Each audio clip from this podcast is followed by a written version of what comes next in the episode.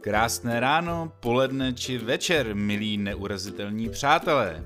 S velikým potěšením vás vítám v naší audioposluchárně Večeru na FFUK, do které za námi tentokrát zavítal uznávaný neuropatolog Josef Zámečník. Josef nás v roli nadšeného průvodce vzal na výpravu do samotného nitra našich buněk, tkání a orgánů a objevili jsme díky němu například čím důkladně vytočíte amerického patologa a přimějete ho změnit práci, proč hned na první hodině Josef říká medikům, že slovo rakovina nikdy nechce slyšet, nebo jak se může nezhoubný nádor zvrhnout ve zhoubný. Milí přátelé, čeká nás jedna z nejzábavnějších a nejpozoruhodnějších přednášek za poslední dobu, takže si udělejte pohodlí, neboť náš host právě přichází. Dámy a pánové, prosím přivítejte pana Josefa Zámečníka. Dobrý večer, já děkuji za pozvání. A vůbec za to pozvání děkuji, protože eh, mně se stalo v životě pár takových divných věcí. Jo, předně, když jsem jednou plaval v islandské laguně, tak se těsně přede mnou objevil jeden pan doktor z naší onkologie, vynořil se, řekl dobrý den, zanořil se a, a do dneška jsem to nespracoval. Tak stejně by mě zajímalo, co na filozofické fakultě může být zajímavého, pro filozofy může být zajímavého jako z hlediska jako mého zaměstnání. Jo. Takže to je takový, jako jsem si říkal, tak jo, do toho půjdeš. Jako. že mě by zajímalo, co jste si řekli, že byste po tak dlouhé době jste chtěli vidět. Uchyla, že jo. jo. tak pozor. jo, taková ta zažitá, zažitá představa o tom, že patolog je člověk, který ráno přijde, sedne si na, rakle, na rakev a celý den chlastá, je milná. Jo. Stejně tak, jako že rum nefasujeme, nic takového tam není. My jsme, myslím, poměrně moderní diagnostický obor, který docela pomáhá těm pacientům, ale oni to většinou nevědí. A když jsem přemýšlel, jakým způsobem pro vás patologii definovat, tak jsem vymyslel několik takových jakoby, e, dobrých e, definic. A tu první, to si myslím, že je to, je to, že je to patologie krásný lékařský obor, plný veselých lidí, kteří se rádi baví o hnusných věcech. Jo. Je to také lékařský obor, kde můžete pomáhat nemocným lidem, aniž byste se s nimi o tom museli bavit. Což má taky svoje kouzlo. A pak je to lékařský obor, kde můžete dělat velké věci pro nemocné lidi, kteří o tom ale nevědí a určitě vám nikdo nepoděkuje. Takže to je taková ta obecná definice patologie. Já bych možná doplnil pana magistra ještě u nás, jako my takhle těch vtipů, my to nemáme jako vtipy, pro nás to denní realita. My v motolské patologii sídlíme uprostřed budovy, což je taková zvláštnost, že patologie většinou sídlí někde u plotu, v rámci nějakého malého domečku, kterého se všichni bojí. A v Motole my jsme v centru, v centru dění a tam dochází k jedné drobnosti, že pacienti, jestli někdy byli v Motole, tak tam se zorientovat není žádná legrace i pro mě po 25 letech práce, na tož pacient chudá, který přijíždí a občas někdo vystoupil u nás na patře, na druhém patře hlavní budovy pro dospělé a jedna naše paní doktorka se s ním vždycky bavila, ona tam přišla a vždycky říkala, ještě ne. Tož ty pacienti si pak přečetli, kde jsou, tak podle toho reagovali. Tak uh, to bylo uh, poměrně típný. Patologie jako taková, je to uh, patos a logia z řeckého, je to, patos je utrpení, nemoc a logia, což je věda, zkoumání. Takže patologie je nauka o chorobách. Tam není nikde mrtvola, ani pohřební služba v tom. To je prostě nauka o chorobách, poměrně historická nauka o chorobách, která pravda nejdřív e, začala pracovat v oblasti e, e, zemřelých, protože patologové byli vždycky novátoři. Ale postupně se to přesunulo, že jsme zjistili, že vlastně to, co umíme před stolety, to jsem já, ne já, Eh, jsme zjistili, že to, co umíme na mrtvých, tak vlastně, že by se dalo zkusit i na živých, a to znamená poznávat choroby v mikroskopu, a od té doby jsme to začali dělat. A v dnešní době jsme to posunuli ještě mnohem dál, na mnohem hlubší úroveň, na úroveň nukleových kyselin, na úroveň molekulární genetiky. Takže to je dnešní patologie, ale uh, jestli jednu fotku zpět, vám přece jen ukážu, protože jsem nechtěl zklamat ty, kteří přišli, že chtějí za... No uchyla, že uvidíte, to možná uvidíte, ale uh, abyste viděli tak něco hruzu strašného, protože předpokládám, že to je ten důvod, proč jsem vlastně tady. Eh, patologie určuje, co je choroba, co je choroba a co už není normální, což eh, si dokážete představit, to samo o sobě už na začátku je problém, že co je vlastně normální v tomhle světě. Zvlášť, když se podíváte na dobu covidovou, tak už jako vůbec nechápu, co je normální, protože ty věci se strašně mění. A vlastně my bychom jako patologové měli určovat, co, co je nemoc. Jo? Tak když vezmete, když vezmete vlastně to obráceně, že vlastně co je zdraví, Jo, že nemoc nikdo neumí nadefinovat. No, nikdo neví, co je nemoc. Všichni víme tak nějak, co je nemoc, ale definici nenajdete. Ale najdete definici zdraví, což se mi vždycky hrozně líbí. To definuje Světová zdravotnická organizace. A zdraví je stav úplné fyzické, psychické, mentální, sociální a jiné pohody. Jo? Takže nenajdete zdravého člověka na tomto světě si myslím, že člověk, když se narodí, tak zhruba prvních pár sekund si užívá tu pohodu, než se nadechne a zjistí, jak to tady vypadá. Takže eh, z hlediska tohohle je potom patologická definice života, že, že život je vlastně nejčastější smrtelná choroba lidí, přenášená pohlavním stykem. Patologové byli vždycky novátoři, jo? ačkoliv se to zdá, že my jsme nějaký starý konzervativní obor, tak není to pravda. Ty patologové, vemte si v nějakém tom uh, století 18. Ono to nebylo normální se podívat prostě do mrtvého těla, co se tam děje z hlediska toho, eh, že by tam mohla být nějaká nemoc. Jo? Do té doby medicína vypadala, to byly takové ty galenovské prostě teorie o poruše štělní šťáv a takovéhle věci. Až tohohle borce, to je Baptista Morgany, to je italský anatom, a on byl anatom zároveň i klinický eh, doktor, on měl svoje pacienty a když mu umřeli, tak on, protože uměl anatomii, tak se do nich díval a zjistil, že tam jsou nějaké koreláty na těch orgánech tomu, co on viděl za života. Jo, nám to přijde dneska normální a jistý, ale to geniální nápad. On si všiml, že v těle jsou nemocné orgány. Jo, 1761 poprvé. Do té doby byly anatomové, že se znala ta struktura, jako to pitvání bylo už ve starém Egyptě a potom prostě ty pitvy se měnily a jako je, Da Vinci a ostatní to taky pitvali, protože je zajímá ta struktura ohledně, ohledně eh, jejich jako práce eh, tvořivé. A pak vlastně až za tak dlouho někoho napadlo, jestli vlastně na těch orgánech není vidět něco špatně. A tak vlastně je první patolog, a ten první založil vlastně anatomickou, patologickou anatomickou pitvu, která dokázala říct korelát toho, co pacient prožíval za života na těch orgánech a postupně se začaly definovat jednotlivé choroby. A vlastně ta moderní medicína, jak dneska vypadá, je v důsledku tohohle borce, který si všiml, že to asi nebude poruchou nějakých šťáv a že nemocné jsou orgány. Jo, pak trvalo několik dalších desítek let, než se zavedl mikroskop a patologové si všimli, že oni nejsou jenom orgány nemocné, ale že nemocné mohou být i buňky. Šlo se mnohem hloubš a najednou ta buněčná teorie o tom, že vlastně i buňky mohou být nemocné, úplně změnila celou medicínu a v posledních desetiletích zase ještě hloubš, že tam existují nějaké nukleové kyseliny a ty s náma dokážou taky pořádně zamávat. Jo, mě, patologové vždycky byli novátoři, to znamená, že byli o krok před než je klinická medicína. My dneska umíme o těch chorobách, které diagnostikujeme, říct mnohem víc, než potřebuje ten doktor, který pak sedí v té ambulanci proti vám a dá vám na to nějaký lék. A my se vždycky snažíme být o krok napřed, vždycky ta diagnostika je o kousek napřed, než, než, jsou, než jsou ty, ty léčebné metody. Někdy občas studenti na nás dívají škarohlídně, protože proč jim to vykládáme, když se to neléčí. A já říkám proto, že já když jsem byl student, tak jsem úplně stejně zíral do učebnice, proč mi tam cpou nějaký mutace genu BRAF.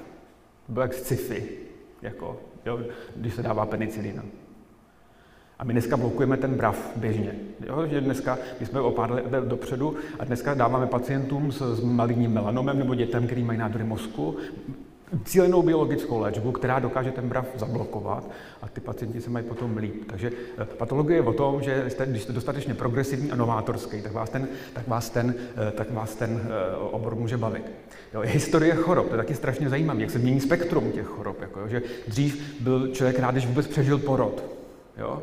Pak nás tady vybíjeli všechny ty cholery a infekční choroby, buch antibiotika.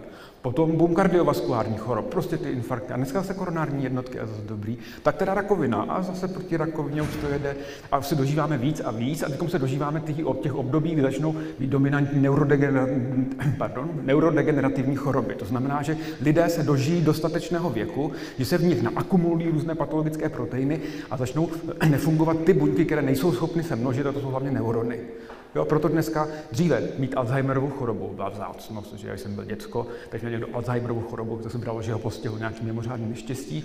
Dnes, dneska máme v Čechách 200 tisíc pacientů s Alzheimerovou chorobou a určitě mnohem víc, protože řada pacientů, kteří jsou v různých zařízeních, nemusí být diagnostikováni. Takže jo, a to bude pokračovat. Ale mě by zajímalo, co bude potom. Jo, dneska to vypadá, máte-li Alzheimerovu chorobu nebo nějakou takovou neurodegeneraci, tak je to smutný a nic moc se s tím nedá dělat. Ale když sledujete lékařskou vědu, tak ono to přijde. Jo, tam už je vidět, že bude se s tím moc pohnout. A teď teda jako budeme ty lidi odtí, a to mě by strašně zajímalo jako patologa, který má rád choroby, co bude dalšího. Jo, co bude ten další princip choroby, jako, jo, že jako, ten ho určitě neznáme. Jako, občas na nás skočí nějaká nová choroba. Jo, vy jste se zaznamenali takový ty koronaviry, jo, teď jako novinka. Jo, hit sezóny. Jako. A takových chorob bývá víc, jako to prostě občas takhle přeskočí, jako jasně, tahle choroba covid, prostě teď, že všichni se můžou zbláznit z covidu, ale ano, ale on časem z toho bude rýmat nebo něco takového, on z toho usadí. Ale samozřejmě ta covidová doba nám ukázala plno zajímavých věcí v naší společnosti. Jako, že, kolik u nás žije pitomců?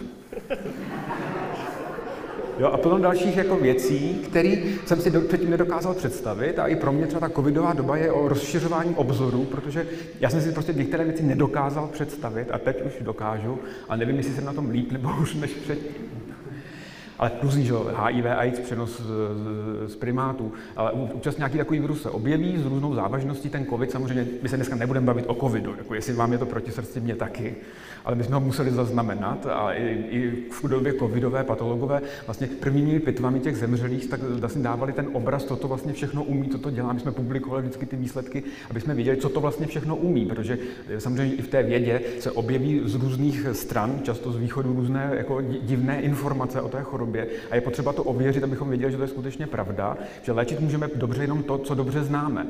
Jo, to je i další důvod toho, proč třeba studenty učíme tu patologii velmi podrobně a oni chudáci ve třetíku mají z toho docela jako velkou zkoušku, kde oni se naučí všechny choroby, co existují. Od nádoru po záněty, od hlavy po patu. Není to žádná legrace, ale chtějí být doktoři, ať se snaží. A oni se občas jako diví, proč nějakou chorobu jim takhle vykládá. No protože, vždycky říkám, ty nemůžeš diagnostikovat chorobu, kterou neznáš. Ty si, budeme se dneska bavit o vzácných chorobách a jejich konceptu. Nedá se to diagnostikovat, když jsi o tom nikdy neslyšel. To prostě musíš, jo? to je ten problém. A ty nové choroby studenti mají velmi rádi, protože mluví dobrodružně, jako nemoc, nemoc šílených krav. Že jo? Jako, o tom máme hodinovou přednášku, která taková, jako, to nikdy nikdo tady neuvidí nejspíš, jo? ale zase dobře se o nich mluví.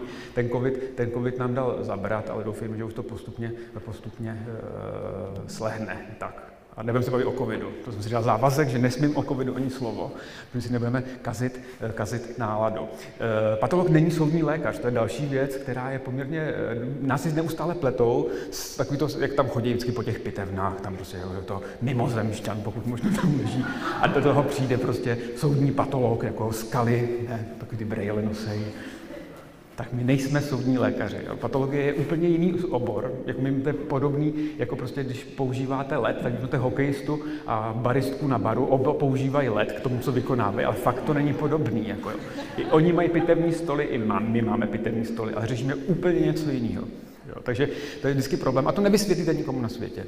Jo. Já jsem dával, před nedávno jsem dával takový rozhovor do, do, do rozhlasu, tak jsme hovořili, skoro hodinu jsem tam jako vysvětloval, d, d, d, dobrý, odcházel jsem s pocitem dobře vykonané práce.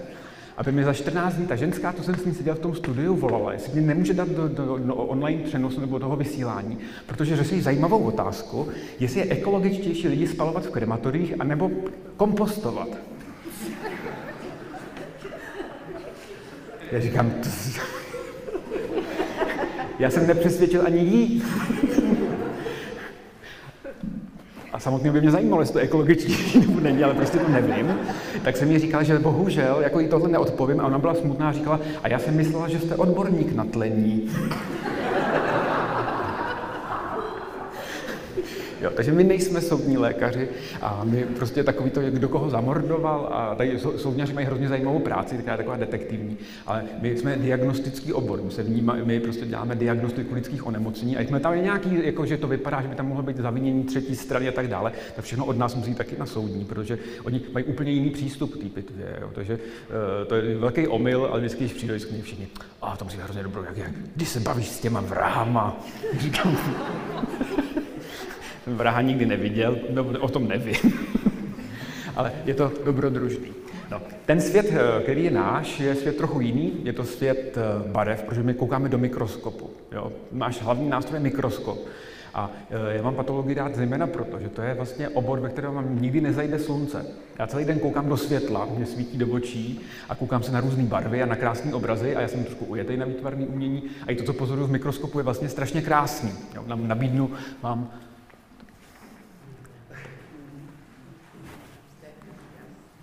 Wow. Nebo?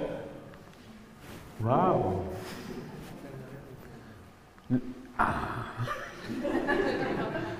No a za těmito krásnými obrázky se ale skrývají pacienti a jejich často velmi ošklivé příběhy. Ku příkladu tohle je, to je jeden z mých prvních pacientů, kteří jsme měli, to byl chlapec, který, který eh, měl katastrofickou epilepsii, ta epilepsie, která probíhá takovým způsobem, že vlastně ho to dostane postupně až na ventilované lůžko a on prostě eh, to nedá, že má 20 gram malů, jestli víte, co to je, takový těžký záchvat jeden za druhým. Vlastně to vypadalo, že, že ten chlapec brzy zemře a tehdy, to už je hodně let, vlastně zahajovali u nás epileptochirurgický program, jsme po dohodě v týmu se dohodli, že vlastně tam je ultimum refugium, že není důvod čekat, že se zkusí ta oblast, která vybíjí, ačkoliv vypadá úplně normálně, ten mozek na rezonanci, že se prostě uřízne. Chirurg to, neurochirurg to nechtěl dělat, protože nerad ořezává tkáň, která vypadá úplně normálně, ale protože tady už nebylo vyhnutí, tak uh, jsem to uřízlo. Já jsem pak zkoumal v mikroskopu tenhle vzorek, to, to jsou takový divný neurony. Tohle je mozek toho chlapce. A tehdy jsme objevili, že existuje choroba, která se jmenuje fokální kortikální dysplázie, která není vidět na rezonanci a může způsobovat pacientům farmakorezistentní epilepsie. A od té doby máme už 400 jich operovaných. A tenhle příběh dopadl dobře. Teď ty nádherný sluníčka, to jsou buňky rakoviny mozku. Jo? A Oni jak tam takhle lezou, tak oni infiltrují ten mozek. Tohle je bohužel pacient 60 eh, letý, když se podíváte na tu rezonanci, tady máte kost, já nevím, jak moc jste vzdělaný, jako v tom, ale rámcový mozek si dokážete představit. Když kdyby říkal něco, co je jako úplně mimo, tak po mně něco hoďte nebo řekněte já to opravím. Jo. Ale tohle je mozek, který bohužel tahle oblast je celá nainfiltrovaná tím nádorem, který vypadá v mikroskopu, ale před, pra, prapůvodně, a je to takzvaný glioblastom, což je jeden z nejhoubnějších nádorů mozku, průměrné přežití 6 měsíců. A bohužel to byl případ i tohohle pacienta. Tahle úžasnost je tohle. To je chlapec, eh, nějaký desetiletí přibližně, když se podíváte, tak tady máte nos, jo, ústa, jazyk, tady je mozek, mozeček, prodloužená mícha, mícha. A tohle je ten problém. Tomu rostl v oblasti mícha. Tahle ta krása se jmenuje ependymom, což je jeden z houbných nádorů mozku, je jako jeden z těch třech nejčastějších mozkových nádorů mozku, které my vydáme. Ale krásný. Ne, jako veselí lidi, kteří se rádi baví o hnusných věcech. Jako, a k tomu máme tady ty obrázky. A tenhle příběh je taky krásný. Tohle je pacient, který postupně slábnul, to je pacient, který cítil, je to dětský pacient, já dělám hlavně dětský pacienty, tak on zjistil, že nemůže úplně do schodů, a tak nějak mu to bylo divný a on říkal, že moc sportuje, tak díky tomu, že je slabý a to pokračovalo, tak nakonec jsme se zjistili, že on má zvýšený enzymy z rozpadu svalové tkáně v, v, v, krvi, že tam je nějaký divný elektromyograf, jak jsme udělali svalovou biopsi. A tohle je dobrá zpráva, tohle je imunohistochemie na průkaz eh, nějakých proteinů ve, ve svalu a on ho tam má, takže fajn, takže je to v pořádku. To je jiný protein, který jsme tam prokazovali a má ho tam, tak v pořádku. A bohužel tenhle protein tam nemá což je svalová dystrofie a bohužel tenhle protein je dystrofí a ten chlapec má Duchennovu myodistrofii, což je jedna z nejhnusnějších chorob, které znám, protože to je vlastně obrovské utrpení, které trvá strašně dlouho. Já jsem pak dneska ještě já jsem dostal za úkol od pana magistra, že musím pohovořit, co je nejhorší choroba mýma očima, jak je tahle, jako jo. Když máte pacienta, který má prostě zhoubný nádor, já vím, že to jak pro lajka je to asi úplně děsivý to poslouchat, ale svým způsobem, když uvidíte, že to prostě má nějaký konec, jo, v nějaký dohledné době, tak je to dobrý. Tak nejhorší jsou ty choroby, které jsou velmi výrazné, trvají strašně dlouho, je to zátěž nejen pro toho pacienta, ale pro celou tu rodinu. Ten pacient nemá alterovaný vědomí, že aspoň některé choroby jsou milosrdní v tom, že ten pacient si to aspoň neuvědomuje. Jo? A trvá to strašně dlouho, vede to k nevyhnutnému konci. Jo? To jsou tyhle ty choroby. Ale zase bychom nebyli tak pesimističtí. Dneska budu mluvit o tom, že už to není tak beznadějná medicína, jako byla. Budu vám ukazovat, že to je ten důvod, proč je dobrý bádat v patologii, protože můžete zažít zázrak a to je, že začnete léčit neléčitelné. A to se nám přihodilo. Tak. Kdo chce dělat patologa? Nikdo. Nikdo normální nechce dělat patologii. A to je logický. Jo, jako, uh, jako nikdo z nás, co, co patologii děláme, ji neděláme proto, že od dětství jo, máte touhu být patologem. To se vám nepřihodí, uh, může se vám to přihodit. Takhle, už jsem viděl na přijímacích zkouškách na lékařské fakultě, tam jsem zkoušel jednu jako studentku z gymnázia a ona jako, že, že tam se přišla celá černá, prostě černý vlasy, černá rtěnka, černý všechno. A tam měl takový motivační pohovor a já říkám, že super, že chcete k nám na fakultu, proč pak, co byste tak chtěla dělat? A říká, já bych chtěla být patoložka. A já říkám, no super, tak to si budeme rozumět, já jsem totiž patolog. Ona, vy? Těžko.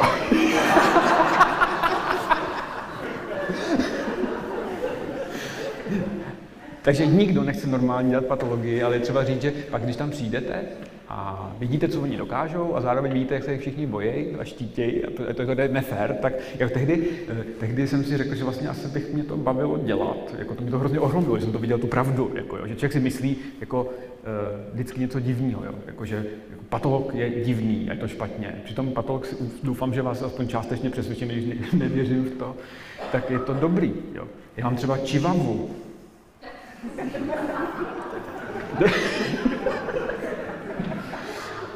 jo, já jsem patolog s čivavou.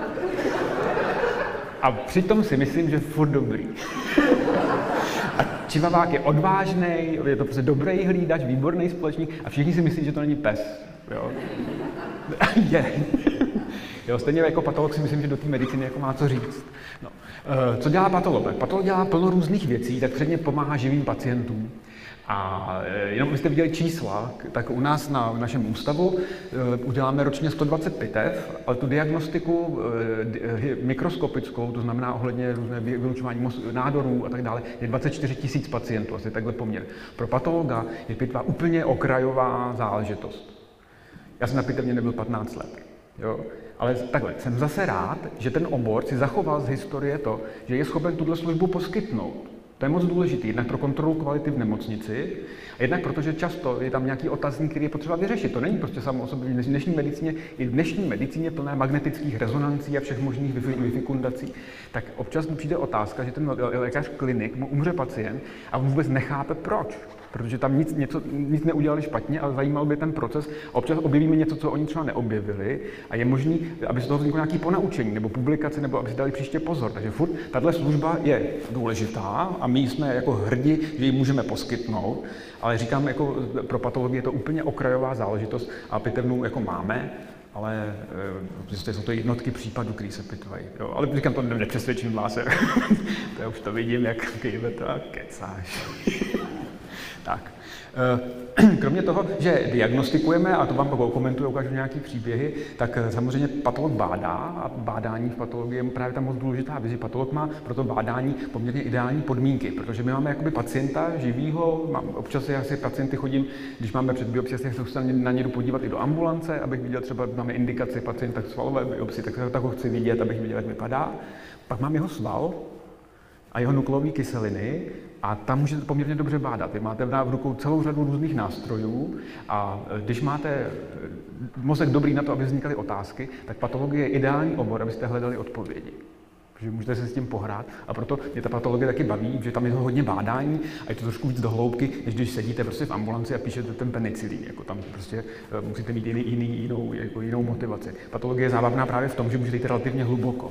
Eh, výuka, to je další věc, která je poměrně zábavná. Učit ty čumáčky, veliká radost. Ale jo, já, já učím rád, mám to rád. A je to moc důležitý, eh, protože nastavujete no, novou generaci lékařů. Jo? A to třeba my se snažíme teď hodně se zamýšlet nad tím, co a jak učíme, protože my neučíme do, doktory pro teď.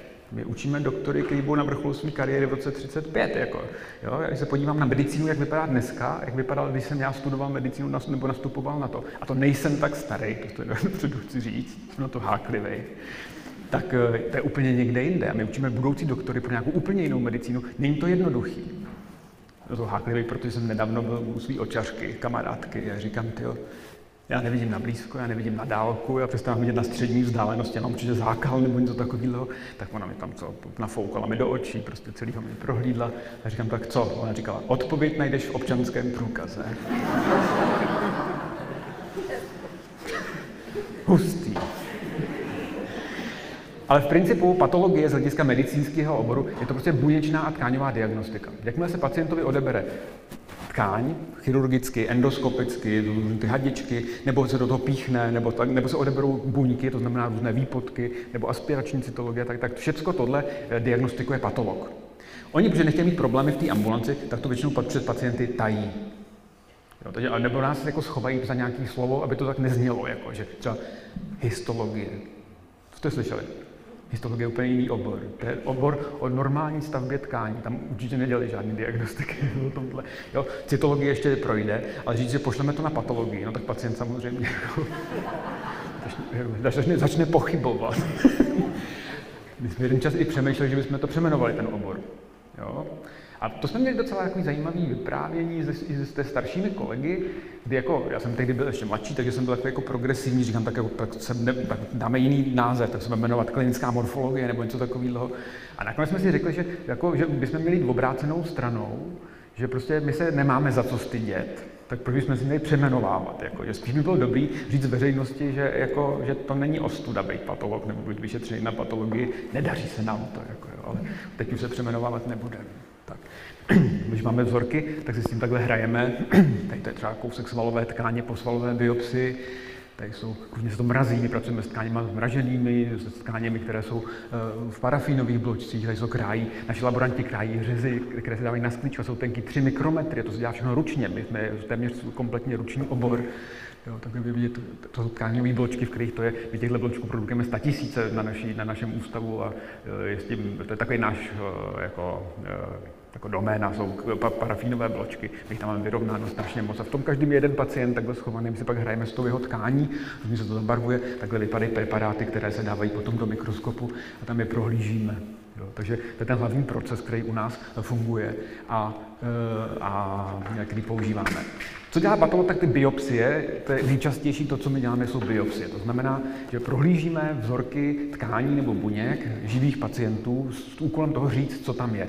Naprostá většina otázek, které my řešíme, jsou onkologické otázky. To znamená, je to nádor, není to nádor. Když je to nádor, jaký je to nádor, když je to, jaký to nádor je nějak léčitelný, protože my dneska už umíme zasáhnout i do oblasti léčby, a to takzvanou prediktivní patologií, a k tomu se ještě dostanu, protože jsme schopni otestovat tu nádorovou, nádorovou tkání, jestli bude citlivá na některou z těch moderních cílených biologických léčeb. Takže to je hlavní práce patologa. Pak existuje ale i adrenalinový, adrenalinový sport, který se jmenuje peroperační biopsie. To pacienti taky nevědí, že patolog se účastní operací jo, online, protože uh, ten pacient je bezvědomý, takže to neví, ale my, třeba když chirurg operuje, tak uh, třeba narazí na něco, co neví, co je. Tak nám kousek odebere, pošle nám to a my během 15 minut uděláme rychlý zmražený řez. To se dělá šokovým zmrazením té tkáně na minus 200 stupňů skoro, dělají se rychlý řezy a do 15 minut, 20, jak se zadaří, jsme schopni tomu chirurgovi zavolat na sál, um, tam to je to a to nebo je to nádor, není to nádor. A on chce vědět, jestli to je maligní nádor, benigní nádor, aby mohl jako operovat, nebo taky, co je moc důležitý, a to jsme rádi, že tuhle službu můžeme poskytnout, jsou třeba okrajové excize. Jo? Dřív, když se dělala resekce nějakého orgánu kvůli nádoru, tak se to většinou vzal ten orgán celý nebo jeho obrovská část. A my dneska jsme schopni tomu chirurgovi, on nám posílá kousíčky, on vidí nádor, to není dost tak těžký vidět nádor. Ale dřív vzal celý orgán nebo velkou část toho orgánu a dneska on vezme ten orgán, vezme kousíček od toho a pak nám posílá malé kousky a my mu říkáme, že ten nádor tam už je nebo není, protože on může mikroskopicky podrůstat, že on to nemusí vidět. A když tam pacientovi našijete prostě kus toho nádoru, to se mu nepomohli. Na druhou stranu, když mu vezmete celý střevu, tak jste mu pomohli, ale jako eh, ono se hodí. Jo? Takže jsme... ne, to je třeba se otevřeně přiznat, že se hodí. A to jsme rádi, že můžeme pomoci těm chirurgům v tom, že jim můžeme mikroskopicky potvrdit, že skutečně se jim podařilo ten 99% eh, říct, ten nádor vyndat do bezpečné vzdálenosti, že tam není mikroskopicky a zároveň může tomu pacientovi nechat toho orgánu co největší kus. Jo, trik je v tom, že to zvýší kvalitu přežívání těch pacientů. Jo. A takových peroperačních biopsí je to takový adrenalinový sport, to musí dělat patologové, kteří už něco zažili, protože eh, to je, jsem vám ukazoval tady krásný snímky, teď na úvod, abych vás vyděsil, tak, eh, tak, eh, tak tohle je úplně stejný, akorát, že před to dáte mléčné sklo. A patologie je interpretace obrazů. Jo, my tam, když máte, analýzy, když máte prostě biochemii, tak tam strčíte prostě moč, krev, vyjede nějaký cifra, prostě vyjede číslo a to je buď normální nebo není normální. Že? Podobně na jiných jakoby, diagnostických oborech, ale patologie jsou barevné obrazy a vy v tom obrazu musíte umět najít, jestli to je nebo není rakovina. To se dlouho učíte, no to, jako to, na to nejsou žádné tabulky a těch tkání je nekonečné množství. No, my musíme umět poznat nádor prostě na hlavě, v břiše, na nose, úplně kdekoliv. Proto je to interpretačně poměrně náročná záležitost. Musíte k tomu znát skutečně všechny lidské choroby.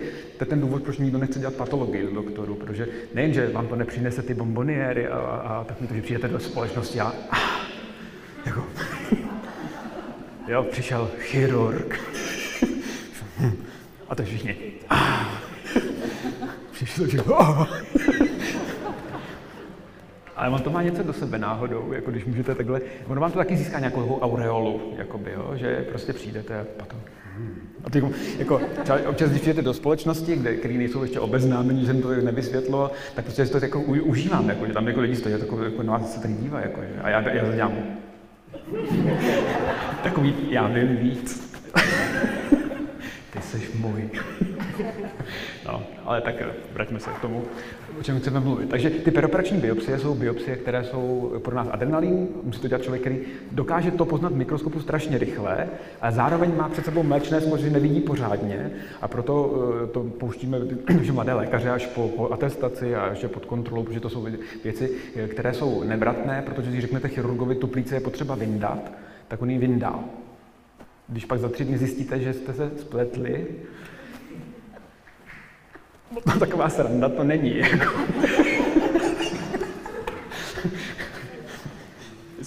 paní se... No, ale to může se stát samozřejmě. To jsou, jako nebuďte naivní, jako my, se, my jsme za sebe pišní, že si, si myslím, že neděláme chyby v tomhle. Jo? Ale občas rozhodnete během té operace nějakou takovou věc. Chirurg vám dá, dá vzorek a zeptá se vás, mám to vyndat nebo to nemám vyndat. A je mu jedno, co jak říkám, že tam jsou atypické buňky s něčím, on chce jako jo nebo ne. A to je něco, co je těžký někdy. Jo? A už jsem se naučil říkat nevím. Tak hoď se to udělat v druhé době, prostě jako tak počkáme, dá se to v tom, a pak někdy třeba mladší kolegové, kteří jako, že chci prostě, jako, ale jsem to viděl u sebe taky, že prostě chceš to prostě rozlousknout, ty mu prostě pomůžeš a tlačíte to na sílu. Já vždycky jim říkám, hele, když nevíš, tak řekni, že nevíš protože to je mnohem lepší. Jasně, pacient bude muset na druhou operaci, a je to komplikace. Díky tomu, že děláme ty peroperační biopsie, tak vlastně můžeme plno věcí dělat v jedné době chirurgicky, že nemusíme čekat na výsledek a pak znovu to dělat takhle. Ale někdy, když se dostaneme do nesnází, tak je lepší se na to vykašlat a udělat to radši na dvakrát, než udělat nějakou chybu. Ale je to prostě takový adrenalin, který je, je i v tom adrenalin, že my tohle máme sálu strašně moc. A to se se běhne 16 pacientů najednou. Jako. Pak je dobré, dobré, že máme 20 doktorů na oddělení a že se můžeme navzájem pomáhat. Cytologie to jsou, to jsou, to jsou to je vyšetření, které se dělá z, z buněk, z těch různých tkáňových punktátů a vlastně z tekutiny. My stočíme ty buňky a zase na to koukáme, jestli tam je nebo není nádor nebo něco jiného. A pak samozřejmě molekulární diagnostika. Dneska už na úrovni nukleových kyselin, a to nejenom z toho důvodu, že chceme vidět, jestli tam je třeba nějaká charakteristická genová změna pro ten nádor, to nám pomáhá diagnosticky, ale dneska hlavně prediktivně. Predikce znamená, otestujeme nádorovou tkáň, jestli v ní je nebo není změna, která je nějakým způsobem postižitelná tou moderní biologickou léčbou. Stojí to hodně peněz, pojišťovny nejsou rádi, že to umíme, protože my jsme na jednou z levného oboru, který potřeboval, jako jo, to stálo tři haléře, prostě omáchat to sklíčko v té kádince, tak najednou jsou to sta tisíce, miliony, ale řekněme si otevřeně, že ta biologická léčba, ta taková ta moderní, nová na ty nádory, která ukáže vám ty principy, ta stojí tak strašný peníze, že je mnohem lepší to pořádně otestovat, než dávat pacientovi léčbu, která mu je k ničemu a mohl být léčen nějakým jiným, jiným způsobem. Takže to je prediktivní testování a terapeuticko-indikační patologie. Jaký máme nástroje? No my se můžeme dívat, my se rádi díváme, já se taky rád dívám a tohle je, to jsou morfologická barvení, tady třeba Tady to, co tady vidíte, tak to jsou, to jsou plísně. Jo? To byl nádor, to byl pacient, který si myslel, že, u kterého bylo myšleno, že má nádor mozku a my jsme ukázali, že místo nádoru tam má vlastně něco, co připomíná nádor a je to vlastně jenom, jako jsou to plísňová infekce, která tam takhle vypadala. Řekl by se, že dobrá zpráva, ono, když se vám udělá v mozku jakoby, eh, tumor z, z, z, z plísní, tak to znamená, že nemáte žádnou imunitu a že moc dobrá zpráva to není. Ale není to glioblastom.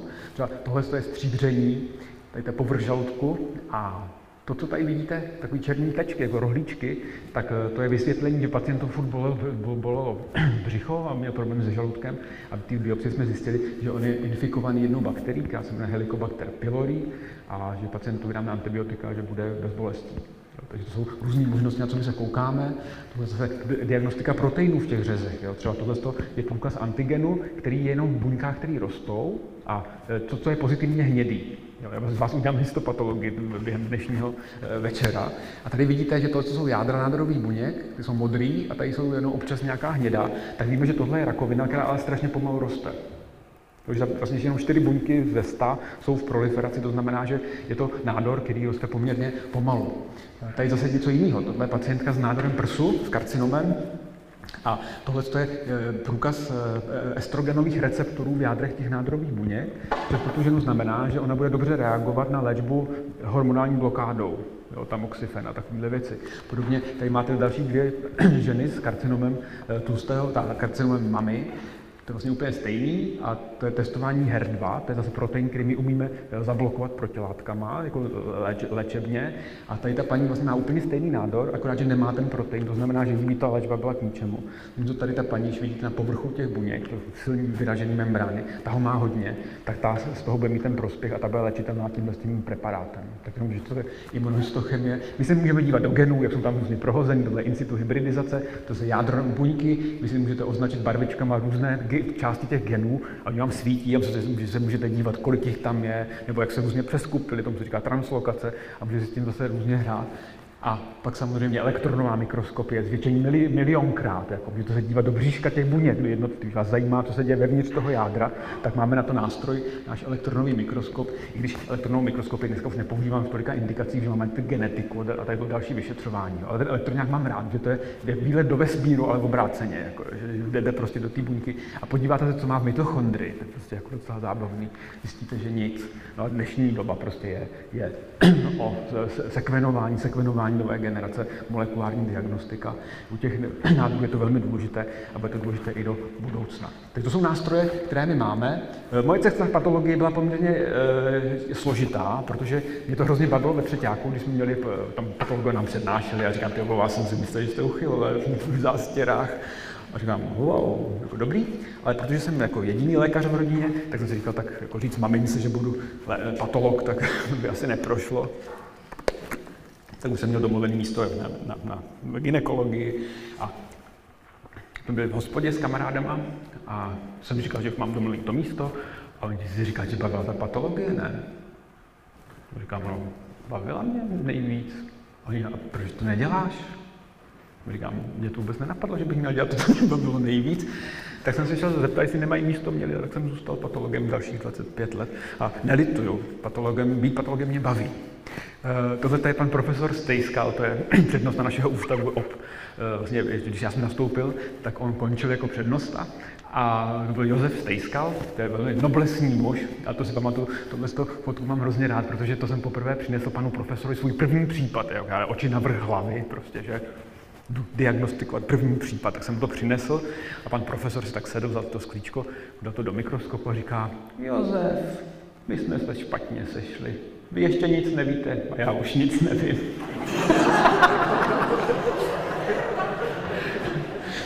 Adel lhal, protože u toho viděl strašně moc. Další člověk mě hodně ovlivnil a přimkl k neuropatologii, protože jsem hlavně patolog, který zkoumá mozkové věci a, a neuromuskulární nervosvalovou diagnostiku, tak je tenhle ten pán, což je profesor Johannes Vogel, s tím se seznámil na stáži, když jsem byl v Houstonu eh, v Texas Children's Hospital a ten, eh, s tím se zkamarádili, navázali jsme velkou spolupráci, já jsem díky tomu převe, zavedl diagnostiku nervosvalových chorob, která v Čechách nebyla, když jsem se vrátil zpátky do Čech a on za mnou jezdil a toho fakt vytočilo, bylo, že já mám pracovně v okno.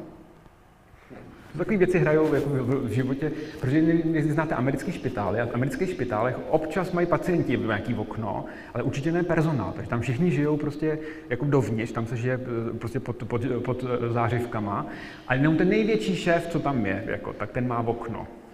Jo. A to on vůbec nechápal, jak je možný, že já takový cucák mám okno a on, ředitel neuropatologie v Houstonu, tam sedí v kopce což ho přimělo k tomu, že se přihlásil do konkurzu na Stanfordovu univerzitu, kam skutečně vyhrál konkurs, takže to jsem pak začal lítat do Stanfordu a všimněte si, že jeho nová pracovna má okno. Takže tam, tam došlo k sociálnímu vyrovnání a prostě od té doby byl v pohodě. My jsme spolu napsali i mezinárodní učebnici neuropatologie a s tím mám velkou radost, protože to je jako velká mezinárodní monografie, podle které se diagnostikují mozkový nádory a další věci skoro po celém světě. Takže jsem takový jako pišnej, že mě vzal k sobě do týmu a byl to muž, který byl se obrovský noblesní a jako hlavně obrovská bedna na tu neuropatologii. S tím jsem uh, moc rád uh, spolupracoval. Co já vlastně dělám, tak všichni si představujete, že tohle, že já jsem říkal, ukážu vám jednu fotku z pitevny, ano, to jsem já před 100 toalety a tam, kde vy mě vidíte každý den, ale realita je taková, že takhle vypadá pracovna eh, patologa a tohle je můj největší kamarád, s kterým já trávím nejvíc času, do kterého koukám. A ten mi říká, ukazuje ty obrazy, které se snažím potom přetvořit eh, v to, co tomu pacientovi je. A to je možná další moje nejdůležitější pracovna, to je pracovna v přednáškové místnosti v Motole, protože opravdu hodně učíme a učíme rádi, ale tady mám odpracováno mnoho hodin, což jsem fakt rád, že můžu dneska, já mám po roce a půl, mluvím s živýma lidmi, jako, jako ne, to, pana magistra Jiráka to pobavilo, když jsem si vymohl, že nechci online přednášku. Já, ne, já, už, nemu, já už ne, jsem na stovky hodin namluvil do černé dírky v notebooku. Ne, to tak, že, jako, tak ty mediky si ještě umím poskládat. Jo? To takový, že před, máte třeba mezinárodní kongres online, jo? sedíte v obejváku, napůl oblečený jako za fešáka. Do toho vám čivava okousává nohu a snažíte se ji jako zbavit. A jsem měl přednášku, to byl jako mezinárodní kongres, tak jsem, měl, jako, jsem se to snažil, aby to bylo akční a vtipný, a tak jsem jako tohle, a teď jsem tam zaváděl jako úplně novou věc, tak jsem byl jako to, wow, wow, wow, wow. A nic. Říkám, výborně. A za chvilku přišlo do chatu. Bravo. tak jsem to zavřel, říkám, to bylo naposledy, to jsem přinášel nějakou takovouhle věc. To pak nechce. Jsem panu magistrovi psal, že si já mluvit můžu, že žádný online přednášku, že chci mluvit s živými pacienty, jak mi odepsal, že to od patologa eh, nečekaný, nečekaný požadavek, že chci. A když, když jsme se sepisovali dohromady, tak mi napsal, že budou tam lidi prokazatelně živí to si jako fakt užívám, protože jako říkám to při online výuka, jako, jako zaplať mám, že to nějak šlo, ale, ale teda opravdu, jako, jako my, aspoň jako z mýho pohledu jsme si vyzkoušeli, kudy cesta nevede, jako, a nevede to e, systémem e, tohohle. A nechci o tohle ubíhat, ale výuka je moc důležitá a medicíny speciálně. Rád bádám, to jako, aby se, nechci se chvástat, jako, jo. Já tady ukazuju, že máme nějaký bádání, dostali jsme českou hlavu za výzkum mozkových nádorů a tak jsme jako, byl takový jako třeba a tak dále. Co je komický, že moje první práce byla bílkoviny kousání a makrobiotici, bílkoviny kousání a my, to jsem objevil doma, že takovýhle bizarní práci jsem nadiktoval do stroje. A co je, proč to ukazuje, že když jsme dostali cenu, a to je zase potom ta patologie, jako jo, Dostali jsme cenu ministrině za nejlepší projekt, co jsme vědecky dělali. Tak jsem byl pišnej a byl u nás článek na, na Lidovkách. Jo. Dostal eh, eh, projekt patologů na vyšetřování vzorků. Tak. A pod tím byl jediný, jeden čas tam byl, jediný příspěvek. Jak e, příznačné v patologické společnosti vyhráli patologové. A pak se tam strhla ale to museli zakázat, zrušili, dneska pod tím článkem nic nenajdete, tak to mě jako tehdy docela zkazilo, ná, e, zkazilo náladu. E, když se podívám, jak jsem na tom s časem, bych případně zrychlil nebo zpomalil, a eh, jak jsem vám říkal, tak, tak, tak ta diagnostika je hlavně u nás onkologická. A já vám budu na konci vyprávět něco o nádorech, abychom si trošku srovnali o tom, co, ty, co, ty, co ta rakovina takzvaná je. Ale oni jsou zábavní ty choroby nenádorové. Já mám právě hrozně rád ty nenádorové choroby, protože tam často můžete vymyslet plno různých věcí a triků a léčeb eh, pro ty pacienty. A já dělám zejména zejména ty choroby eh, nervosvalové, to jsou takové ty smutné choroby, ty pacienti často končí na, těch, na tom vozíčku, pak že, když je má někdo slabý sval, to znamená, že mu nefungují dechové svaly a když mu nefungují dechové svaly, tak prostě moc špatný. A když jsem tím začínal, tak eh, on se tomu nikdo nechtěl věnovat, protože byla taková beznadějná medicína, sice zajímavá diagnostika, ale upřímně řečeno, jako je vlastně eh, smutek vršil smutek a prostě beznaděj. A vyplatí se na potom skákat, protože v dnešní době pro řadu z těchto pacientů máme léčbu. Něco, co prostě nebylo myslitelné před 20 lety. Nevím, jestli sledujete takový to dění kolem spinální muskulární atrofie, spinráza, tohle. Stojí, stojí to bambilion prostě. A zaplať pámbu za to, to si musí pojišťovny sami jako plátci že, domluvit, ale že je možné prostě tohle pacientům poskytnout. A pak máte, máte pacienty, kteří mají prostě metabolické myopatie. Já vám ukážu nějaký příklady pacienty, kteří mají dyšenovou chorobu. Vy máte před sebou dítě, o kterém víte, že kdybyste nestanovili tu diagnózu a dám tu léčbu, tak je mrtvý. A to děcko před váma sedí a mastí karty? Fakt dobrý, jako jo. To musím říct, že jako, jako si s vám nikdo nepoděkuje v patologii a ten pocit dobrý se dostaví, když vidíte takovýhle jako skoro zázraky. Jasně, ty pacienti musí mít nějakou tu konkrétní změnu, která se umí zacílit. Jako nejsou to všichni. Jo. Vždycky, jo, já se vždycky moc zlobím, když v médiích o tom mluví občas tak, jako, že vzbuzují falešné naděje. My nejsme schopni všechny vyléčit. Zatím.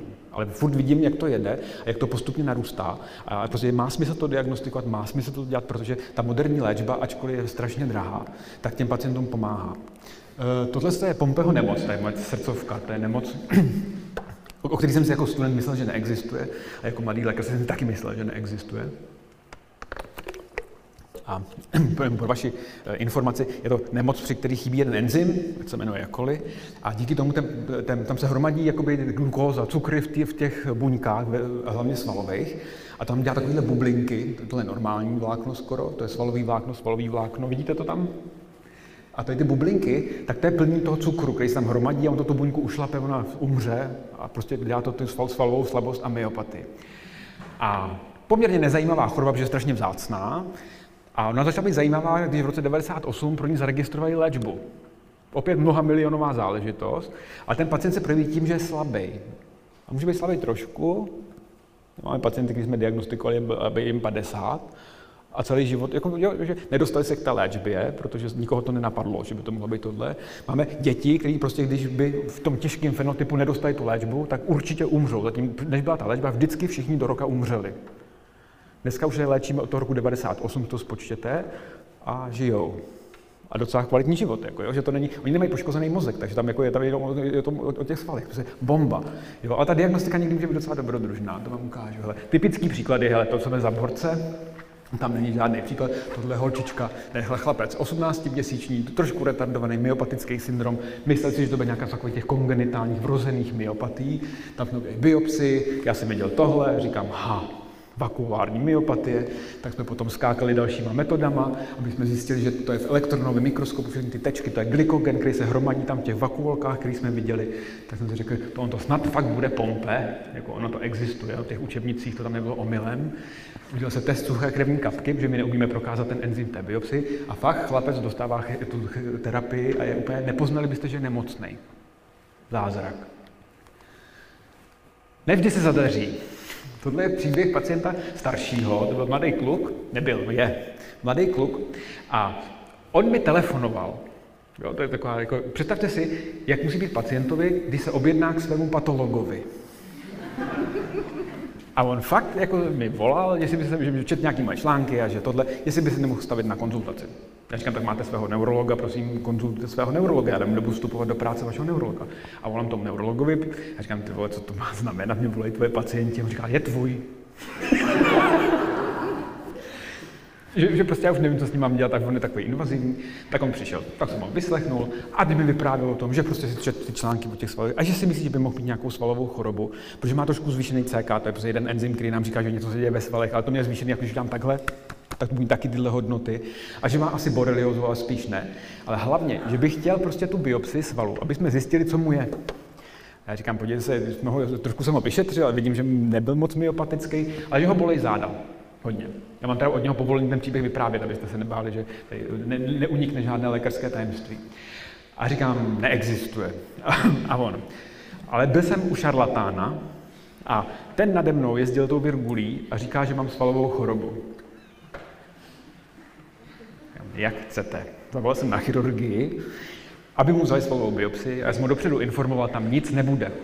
Jo, je to zbytečný, jenom tejrání, ale když to chcete, my to vyšetříme, všecko a uvidíte, že tam nic nebude. Tak, udělali jsme biopsi a sami vidíte, vidíte tam nějaký bublinky? Já taky ne, takže nic. Elektronová mikroskopie? Nic. Takže jsem mu napsal do závěru, v rámci našich morfologických vyšetření bez myopatických změn, změny jsou velmi diskrétní, a když nevím, co to je, tak napíšu diskrétní. jo, a nic.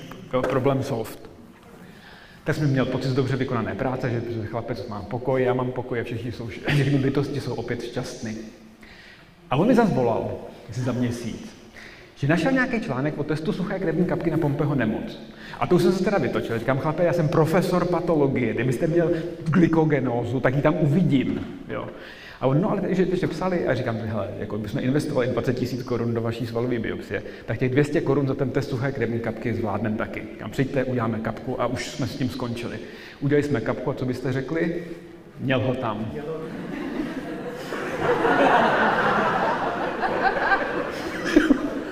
A teď on mi volal a říká, a teď mi řekněte, profesore, kdo je tady šarlatán. to bylo velmi devastující, musím říct. Já jsem zůstal přes noc v Motole, nechal jsem ten jeho vzorek nakrájet na tisíc prostě sklíček, prostě já jsem to prohlížel, otevřel, otevřel jsem si lehevní, přiznám se k tomu, a celou noc jsem prohlížel ty, to, ty jeho vzorky, až jsem na jednom sklíčku našel bublinky ve vláknech. To byl prostě jenom sampling error, kdybych to vzal z druhé strany, tak bych to tam možná viděl. Ale z toho vyplynulo, že tyhle ty pacienti nemusí být vidět. To, s tím jsem jezdil jak s cirkusem po, po, po kolezích neurolozí a říkám, pokud si myslíte, že jsem vám vyloučil tuhle nemoc, tak nevyloučil. Musíme udělat neinvazivní test kapky nebo genetiku, ale patologie hlavně u těch lehčích forem může být prostě zrádná. Borec je léčený, dneska má se dobře, ale kamarádíme se, jako, jak je to dobrý. On měl trošku problém v tom, že, že pojišťovna trošku jako eh, váhala s tím eh, zaplacením té léčby, protože on to byl jako, jako macek. Jako nechci říct, on nebyl obezní, ale byl to chlap prostě skoro dvoumetrový hromotluk. Bohužel ta léčba se platí eh, na kilogram váhy, jo, ty enzymy.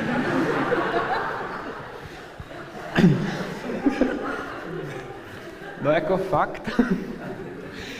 A třeba tahle choroba taky zajímavá, nečtěte to, je to jenom pro sebe, to jako byste, že bychom to. A to je choroba, ta se taky strašně vzácná. Máme tři pacienty v České republice a to je choroba, při které chybí enzym, který cukruje různé věci v buňce. Jo, to je kyselina sialová, to je jako forma vlastně cukru. A tam ta hyposializace znamená, že v té buňce to, co by mělo být pocukrováno, aby fungovalo, není pocukrováno. A vyšla studie, to bylo jako fakt ale omyl v Itálii, jako, já mu říkám, jak to funguje v medicíně. Oni prostě dali tohohle pacienta, v této chorobě chybí enzym na cukrování a oni mu dali omylem IVIGI.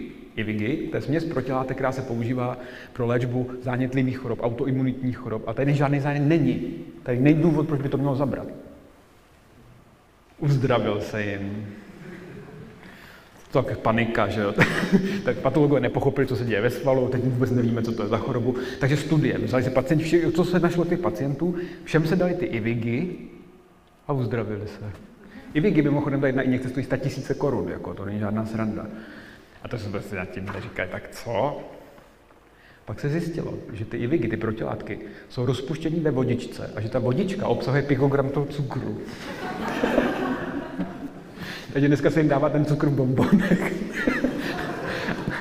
A už nemusíte dávat, nemusíte dávat jiný problém. Nebo jiný příběh z praxe, double troubles, jo, že někdy ten, ty pacienti mají, mají víc problémů na jednou, je to někdy hrozně těžký vyřešit. Jak jsem vám říkal, to je ta Dyšenova choroba, to je choroba, která je x vázaná, to znamená, že eh, XY kluci, XX eh, ženy a když máte X jedno nemocný a máte k tomu Y, takže jste nemocný. Ale když máte X jedno zdravý, jedno nemocný, tak takzvaný princip lionizace vám vypne to nemocný. To je prostě příroda takhle umí zařídit, že proto ta žena nemocný nemocní, ale přenáší tím Xkem, takže ty naši pacienti jsou kluci.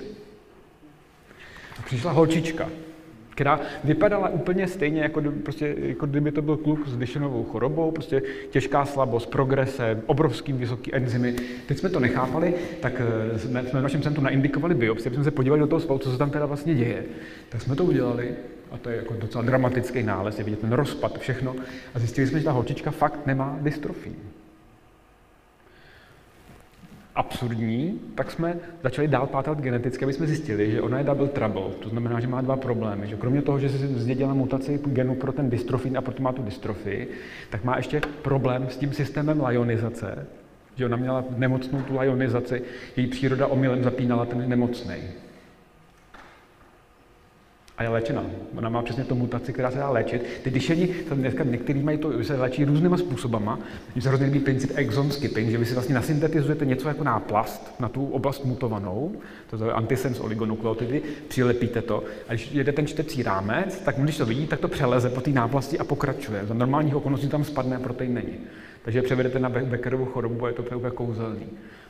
To je jako holčička. A jde to. A dneska už asi 50% pacientů našich s Dyšenovou chorobou už má léčbu. To je, ale jako je to drahý, ale teď by ne, že vzácná choroba je drahá, protože ten výzkum je extrémně drahý a je potřeba ty peníze, samozřejmě ta farmaceutická firma to jistě dělá s dobrou vůlí, ale ty musí si to zaplatit. Takže je to problém. A takhle dneska se objevuje plno moderních léčeb, to je hrozně fajn. Já jsem říkám, filozofická fakulta, jako jo, zafilozofovat. Kolik stojí jeden rok lidského života? To jsou otázky, jo, který by mě strašně zajímal. Já to neumím zodpovědět, ale by to něco, co si myslím, ta společnost tomu teď poměrně brzo dospěje, protože ty moderní léčební možnosti jsou neuvěřitelné. Je to ale neuvěřitelně drahý a ten systém má nějaký balík a musí to z toho platit. A tady si myslím, že právě ty filozofické a etické otázky budou strašně důležité, že se společnost musí dohodnout, kolik stojí rok lidského života. Nebo kolik je ještě uplatitelná hranice, kolik bude stát lidský život. Že to se zaplatit nedá. Je to hrozně zajímavý. Jako. Já jsem byl na jednom kongresu nedávno a to byl kongres vrozených metabolických chorob. Taková jakože hardcore, tady ty věci. A tam prostě máte třeba chorobu, že na, na světě je 13 pacientů a zkouší se na nich 14 preparátů. Jako. Si kradou ty pacienty do těch studiích a to. A pokud prostě by to fungovalo, tak to pro ně to je zajímavá věc. Jako jo. Ale myslím, že ta etika a jakoby ta otázka filozofická tady toho moderního přístupu tady je. Ale my jsme doktoři, takže naštěstí jako za mě, každému. jako je, je, potřeba, je skvělé, že se dá léčit, ale rozumím tomu, že těm, co mají na ten systém, že mají z toho hlavu, která je poměrně, poměrně e, zamotaná. Ne, jako já, jsem, já fakt si myslím, že to je hrozně super. A když jsem začínal, tak něco takového nebylo a těch léků je čím dál víc. Teď o tom, co je hlavní, a to je ta rakovina, a tím jako skončím. Eh, rakovina nepoužíváme slovo. Jo, jako, to je vždycky medikum první, co řeknu, že slovo rakovina nechci slyšet a nikdy bych si nemyslel, že na, mě, na mém slajdu by se takové slovo mohlo objevit. A eh, je to z toho důvodu, že dneska, když se řekne slovo rakovina, tak všichni vidí smrt. Zapomeňte. Eh, je potřeba lidi naučit na lepší slova, protože jako ano, přijdeš-li pozdě se zhoubným nádorem, umřeš. Ale pokud přijdeš brzo se zhoubným nádorem, může to být úplně v pohodě. Jo, ty nádory v těch časných fázích, když jsou, tak se dají vyndat a hotovo. Jako ten pacient ani nedostane chemoterapii, nic, prostě se jenom uřízne a konec. A on si to přijde hodně brzo. Jo, proto šlapat na screening, proto šlapat prostě na, na, na tady ty věci, které jsou hrozně důležité, aby lidi přišli včas. Příběh pacientky, která se, eh, přišla, bylo minulý měsíc, covid, to je peklo, jako ty pacienti se báli chodit do nemocnice kvůli prostě eh, covidu a ona se bála, že to na tom prsu, že je rakovina, tak nepřišla. Byla to rakovina. Jo? A je potřeba s lidmi mluvit o tom, že jako je potřeba chodit na ty preventivní vyšetření, hlídat to. A když přijdete s libovolným maligním nádorem jako včas, tak je to většinou snadno řešitelný. Bohužel ty lidi s tím moc často jako brzo nepřijdou. Eh, ono, když se podíváte z hlediska, jakoby, co to vlastně je nádor, jo? co to je nádor, to je prostě, že proliferace buněk, buňky jako že se uh, divoce růst, ale jako nekontrolovatelně, ale hlavně autonomně, to znamená, že vlastně je nic nekontroluje. Oni si vymknou regulaci a vlastně ve vás vznikne nějaká tulpa buněk, která se tam dělá úplně, co chce a vůbec jí to nezajímá. Jo. E, není pravda, že prostě, e, že můžete zdravým životním stylem úplně změnit nebo snížit šanci toho, že budete mít e, rakovinu. Neexistuje.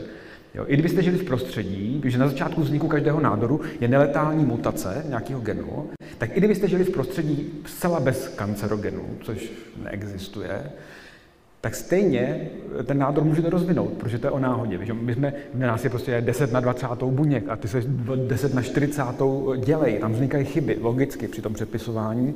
A máme mechanizmy, jakými se to opravuje, ale občas se prostě stane, že to poláme a neopraví. Ale od toho máme imunitní systém, který přijde a řekne, a nádor, a je po ní. Jo, takže eh, je potřeba se naučit s tímhle fungovat a udržovat imunitní systém v dobrém stavu, protože ten, ten nás dokáže poměrně eh, výrazně chránit.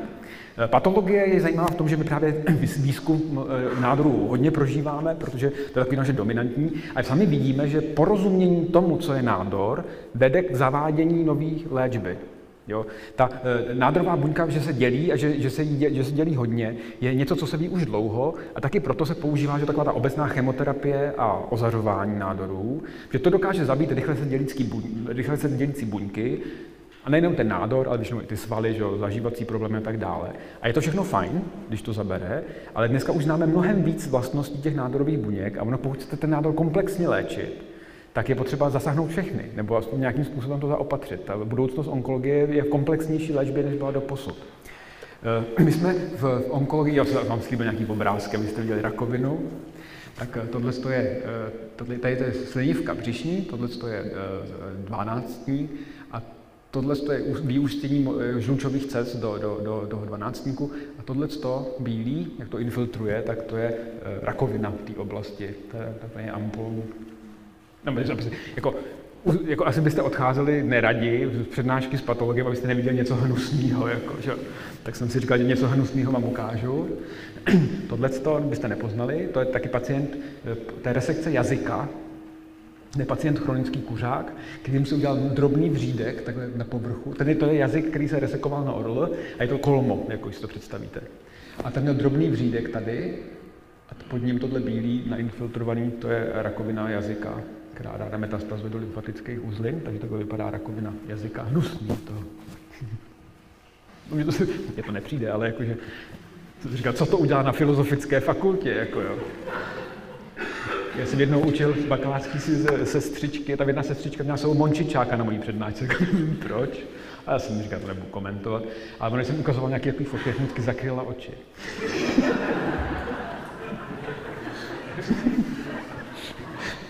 Tohle je resekovaná, tohle je amputát horní končetiny a Tohle to bílý, to jsou svaly, tuk kůže, a tohle bílý je sarkom, to je jedna typ rakoviny, který v měkkých tkáních. Takže jenom, abyste, jako, abyste měli nějakou zážitkovou turistiku, že jste nedali 100 korun úplně za nic, že vám ukážu něco opravdu hnusného. My jsme se dostali tak daleko, že my ani nevíme pořádně, jak ta rakovina vzniká. Říká se, že eh, informace o tom, eh, že, eh, o tom jak, co víme o, o, o rakovině, že už dávno překonali jako i ty nejrychleji se dělící nádory, těch, těch, to je obrovská záplava informací. A my se občas e, pozastavíme nad tím, že občas necháváme ani ty základní věci. Třeba jak vzniká ten nádor, jako se neví úplně přesně vlastně. Dřív jsem myslel, že vlastně jedna buňka se zblázní a rozhodne se, že bude ta rakovina, to znamená nezávislá, proliferující a z ní vznikají všechny ostatní. Ono to je jako hezký, ale moc to nefungovalo. Občas, když jste brali to, co, jakoby, to, co ten nádor, že, když ho pak ozáříte, tak by měl všichni umřít. A ono ne. A nedávno se zjistilo, tak se říkalo, že vlastně všechny tyhle nádorové buňky, by, každá nádorová buňka by měla umět dát vzniknout další nádorové buňce, logicky. A pak se dělali experimenty a zjistilo se, že to vůbec není pravda, že, že v té nádorové mase je jenom strašně malý procento nádorových buněk, který je schopno dát vznik dalšímu nádoru. A nikdo nechápal, jak je to možné, protože to bylo úplně proti principu chápání. Když se zjistilo, že existuje něco jako kmenové nádorové buňky. Jo. Nádorové buňky jsou, tak kmenové buňky obecně v těle máme všichni, a to jsou buňky, které jsou schopné dosyntetizovat se do čehokoliv. To znamená, že když jste se asi někde řízli, tak se vám to zacelilo, že? protože ty kmenové buňky prostě vyprodukovaly, oni dokážou jakoby přeměňovat něco, eh, co, co je zrovna potřeba. To oni dokážou. Bohužel i ty nádorové kmenové buňky. A oni dokážou několik svinstev. Oni dokážou, nejen, že se dělej, asymetricky, to znamená, že vždycky po dělení téhle buňky vznikne znovu ta stejná kmenová buňka, která si nechává ty vlastnosti buňky, která se může do nekonečna množit. A ta jedna nádorová. Ale dokonce tyhle nádorové buňky dokážou se nedělit. To bylo velké překvapení ve vědě, že jo, čeho my se bojíme u těch nádorů, že to, se to furt dělí a roste to. A teď se zjistilo, že největší svinstvo v tom je to, že některé ty buňky se přestanou dělit, když na ně začnete svítit. Oni si počkají, přestanete. Hm? A, a pak jsme začali chápat, jak je možné, že máte pacienta s nádorem, celý to, jakože o, o, ošetříte onkologicky, resekce a tohle, jak je možné, že to tam znova bouchlo, když jsme to přece takhle pěkně zařídili. No, protože ty mršky si schruply. Takže teď, co je, co je prostě eh, velký výzkum jako v, v, v onkologické patologii, je, jsou ty kmenové buňky, protože jako správná léčba toho nádoru musí cílit na ty kmenové buňky které jsou zdrojem toho celého. A to se neví moc dlouho, že tohle existuje. A je to vlastně úplně nový a je to, začíná to dávat logiku potom, jo, ta onkologie. Tak musíte vidět, s čím se trápíme, že to jako není, že už máme vyhráno. Jako, jo. To vyhráno rozhodně nemáme. Takže co všechno musí umět nádorová buňka, aby byla skutečným nádorem. Takže musí se umět ne, uh, růst a musí umět ignorovat jako signály, které říkají, uh, říkají nerosti. Jo. Což je moc důležitý, protože my v patologii, to zase ne, neděste se, ne, ale my dneska už máme zmapované ty signální dráhy na molekulární úrovni, že víme, že když přijde, přijde teď máte buň, buňku, a to je receptor na povrchu, a teď je nějaký růstový faktor, ten tam zabuduje, a pak se takovou kaskádou molekul, který zapni, vypni, zapni, vypni, až to dojde do jádra a to jádro se přinutí, aby se hýbalo. Tak to máme zmapovaný a jsme schopni tohle testovat u těch nádorů. A my víme, že některé nádory prostě tam mají kicks a díky tomu eh, ten nádor vlastně nemusí mít růstový faktor, ale furt roste, protože má mutaci nějakého toho jednoho proteinu, který místo, aby se zapnul a vypnul, tak se jenom zapne, zapne, zapne, zapne, zapne. A dneska máme inhibitory toho. To je ta cílená biologická léčba. Že můžete vlastně tenhle ten protein zablokovat, ale musíte zjistit, jestli je mutovaný a jestli tam ten problém je. A to je prediktivní patologie. Jo, takže ačkoliv to vypadá složitě, jak hvězdný nebe, tak jsme na to strašně pišní, protože máme eh, tady to, ty černý, to jsou už ty léky, kterými jsme schopni indikovat tím vyšetřením na těch různých úrovních pro toho pacienta. A on pak jako, takhle, ono to nezmizí. Jo. Protože ten nádor je chytřejší než my. A my to, vidíme, že to pěkně zafunguje na ty buňky, které to mají. Co je svinstvo v nádorech, že oni jsou nestabilní genomicky. To znamená, že časem vy tím tou léčbou v nich vyselektujete klon, až náhodou omylem z nich jedna buňka, která nemá tenhle protein, tak ta zase ovládne znovu tu situaci. Jo, ale kombinací těch různých léků z různých stran do budoucna věřím, že bude šance jako být v té léčbě ještě úspěšnější. Když se podíváme, uniknout cest apoptóza. Apoptóza to je sebevražda buněk. Buňky mají nastaveny v sobě takový mechanismus, a říkám, my to taky dost studujeme, buňka sama umí zjistit, hm, něco ve mně je špatně. A zapne si takový mechanismus, který řekne, tak to opravíme a pustí ty enzymy, aby to začaly zpravovat. A nebo si řekne, tohle už opravit nejde, tak radši umřu a spáchá tzv. apoptózu. Apoptóza je buněčná sebevražda. Nádorové buňky to umějí vypnout. Jo, že tam oni umějí vypnout molekulárně to, že tam je, existuje jeden, eh, jedna signální molekula, která řekne, ha, máme poškozenou DNA, to se musí spravit nebo umří. A on řekne, drž hubu. A nevšímají si toho. Takže vznikne mutace a pokračuje to dál. Jo, to je další prostor na, na bádání. další trik, že ty buňky jsou schopny nestárnout. Jo? To je jako každá buňka stárne. A kromě těch kmenových, ty vydržejí na furt, ale za normálních okolností, když se nám naše buňky dělí, tak na konci chromozomu máme zvané telomery. Jo, to jsou prostě signální molekuly, které že jednou se dělil, tak jedna zmizí, po druhý se dělil, druhá zmizí. A vy tam máte třeba 20.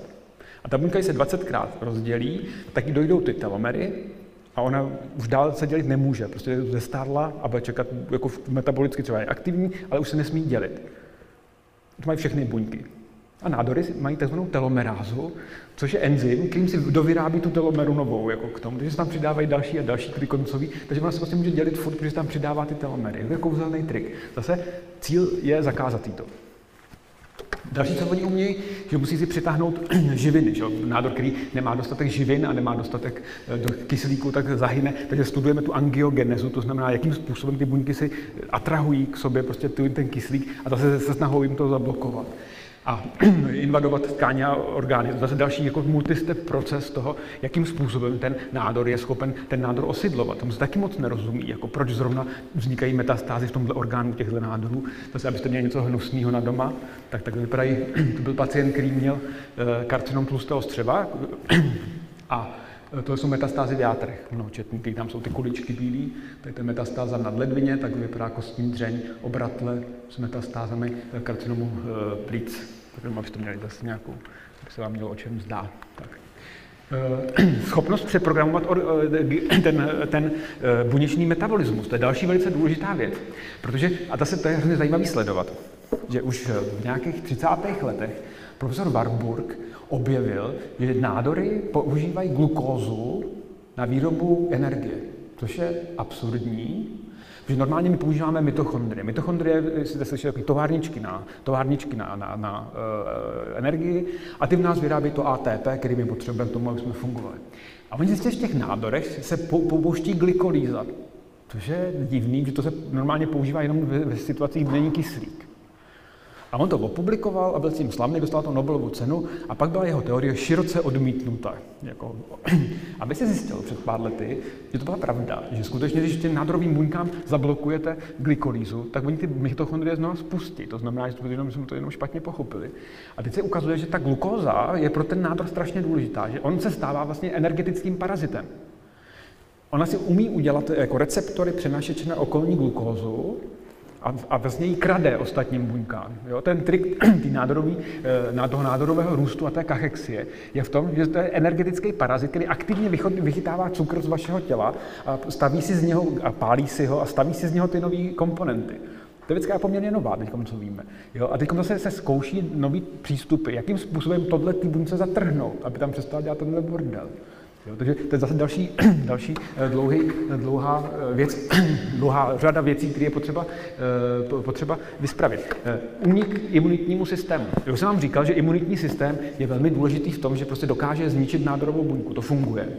A teď nedávno se podařilo zjistit, jak to on ten imunitní systém dělá, že nefunguje u té u rakoviny. Tak se ví, že ty buňky, oni tam najedou tam bílé krvinky, které jsou zvyklí bojovat s tím, takový ty, oni jsou, nechci být moc detailní, ale to jsou CD8, jsou ty killeři, prostě to je zabíječ. A pak máte CD4, bílé krvinky, které jsou regulační. Ty nic jako nezabíjejí, ale regulují tu funkci. A ty nádory dokážou vypouštět do svého okolí takové molekuly, to je jedno, jak se jmenují, které říkají těm regulačním buňkám, my se tváříme, že jsme autoimunitní choroba a nezabíjí to, protože on to prostě inhibuje. A to je jako docela velká věc, protože teď nová léčba, která se dává pacientům, a to už není, eh, to už není žádná, žádná, eh, žádný experiment, a už se to normálně podává, je monoklonální protilátka proti té látce, která brání tomu imunitnímu systému, aby ten nádor napadala. A ty výsledky jsou velmi překvapivě pozitivní, mám z toho jako velkou radost. Jo, takže tady je furt prostě takových věcí, které se dají posouvat. Genomická nestabilita, další věc, že dneska už víme, jak strašně důležitý je, aby v buňkách správně fungoval ten systém opravy těch změn na DNA. Jo, že, že tam máme několik systémů, které nám opravují DNA furt. Jako dneska, věřte tomu, že dneska ve vás určitě vzniklo mnoho buněk, které mají, eh, mají eh, kapacitu být rakovinou. Ale buď je umlátili imunitní systém, anebo se to spravilo, protože máme tyhle věci správně nastavené. A my víme, že existují pacienti v rodinách, kteří mají vrozeně poruchu toho reparačního systému. My to umíme diagnostikovat a minimálně tyhle pacienty je potřeba hlídat, protože to jsou takové nádorové rodiny. Angelina Jolie, brca, brca geny, že jo? takových je víc, Lynchův syndrom a další. Takže tohle se jako diagnostikuje jenom proto, že ty pacienty nemůžete jim možná pomoct s tím nádorem zatím, ale můžete jim pomoct tím, že, že o nich víme a že mohou chodit na dispenz dispenzarizace často se kontrolují a jakmile se u nich nádor objeví v časné fázi, tak se prostě vyřeší prostě nějakou včasnou chirurgii. Jo, takže taky moc důležitá věc. A pak samozřejmě ještě zánět podporující růst, to je další věc, že zánět a nádor je taková velmi složitá věc. A dneska se třeba ví, že chronický záněty že nejsou úplně v pohodě, jako na, na, na vznik eh, maligních nádorů. A víme, že některé choroby jsou způsobeny právě na pokladě chronických zánětů. Když budete mít chronický zánět v žaludku a nebudete ho léčit, to byl takový ten helikobakter, jak jsem vám takový, takový, takový to žlutý s těma malýma bakteriemi, tak tam je větší riziko, že, že riziko Jo? To neznamená, že tam bude ten nádor, ale je tam zvýšené riziko rozvoje karcinomu toho žaludku. Takže víme, že je potřeba léčit ten zánět. Nebo se taky ví, že vlastně v současné době je to jakoby nešvar, ale lidi hodně jedí takový ty různý nesteroidní antiflogistika, ty brufeny a tady ty různé jako věci. Fuj. Ale ukázalo se, že to snížilo incidenci kolorektálního karcinomu. I ten chronický zánět se tím utlumí, ale zase to může že, udělat nějaký jiný věci, ono nic není prostě v pohodě. Takže těch věcí je strašně moc a tohle je prostě takový eh, koloběh toho, co všechno ta nádorová buňka musí umět. A vlastně o každý tady jedný, o tom jednom chlívku máme celý vědecký obor, který to bádá, takže to nechci vás eh, detailama eh, zatěžovat, ale to myslím, že je budoucnost pochopení tohohle a efektivnější, efektivnější pomoc těm pacientům. Tak. Abyste si nemysleli, že tady jako vykládám, co chci, tak pan magister mi napsal přesně, o čem mám mluvit. Uh, myslím, že jsem to, to nej, ty nejhorší choroby pacienta si myslím, že je, to si vám vysvětlil. Jako, fakt si, je to, jako když vidíte pacienta s, s houbným nádorem, je to strašný, ale svým způsobem to má nějaké řešení. Ty nejhorší ty choroby jsou takové ty choroby celé rodiny s nekonečným utrpením a uh, vidět umírat svoje dítě 18 let, jo, to si nezaslouží, myslím, vůbec nikdo. Jo. A třeba obdiv jako pro lidi, kteří se starají o těžce postižený lidi, to, prostě to je, jako, to je jako skutečně kříž, který jako oni táhnou. To mi připadá, že jsou jako takové jako choroby, které jsou nejhorší. Nejčastější, už jsem vysvětlil, že nejčastější chorobou je život. Um, umění možnosti říct, nevím, to je věc, která se, kterou se člověk strašně dlouho učí. A čím jsem starší, tím méně se toho bojím, aby, že, jednak, že, nejsem, že nebudu směšný. A jednak už mám zkušenosti s tím, že eh, když jsem řekl, že nevím, tak jsem to řekl v roce 2021, ale já to možná budu vidět 2023, protože prostě ten výzkum a ty jako choroby poznáváme furt dál a dál a ta patologie se rozvíjí do té míry, že dneska vím, že mám plno pacientů, který prostě jsem dodiagnostikoval prostě později, protože v té době jsem neměl dost informací na to, abych to dal dohromady. Jak jsem ukazoval tu Pompeho nemoc, takový to, jak, jak, jak, mi ten chlapec si udělal diagnozu proti mé vůli. Jako, já jsem si to mě jako vytočilo úplně do běla. Jako. Tak jsem dal příkaz, že můj, jako vzali archiv můj, co mám, já mám, já mám vyšetřeno 2,5 tisíce pacientů se svalovými chorobama. A já tam mu říkám X-Files. Já tam mám takový jako chlívek, mám asi 100 pacientů, u kterých nevím, co jim je. Prostě nevím. Jako, ale jsou zřetelně nemocní a já nejsem schopný zjistit, co, co jim je. To jsem říkal, všichni z X-Files půjdou na krevní kapku a mám jich 18. Takže slova nevím se nebojím a i si nemyslím, že jsem tak směšný, protože prostě některé věci se dozvím prostě později, jako, takže to ostuda není. A to nás může patologie naučit o vlastním těle z pohledu každodenního života. Když jsem přemýšlel v tramvaji, když jsem jel sem, tak co nás může naučit? Tak jako bych mohl být takový ten, eh, takový ten eh, sluníčkář, jako ne, tak filozofická fakulta, jakože nekuřte, nepíte alkohol, jeste zdravě, zdravá strava, takový to, babička na Moravě tomu říká šrot, a teď se to jmenuje cereální tyčinka, že Ale já jsem patolog, takže uh, kuřte, píte, hodujte, abyste mě nepřipravili o práci. Děkuji vám za pozornost.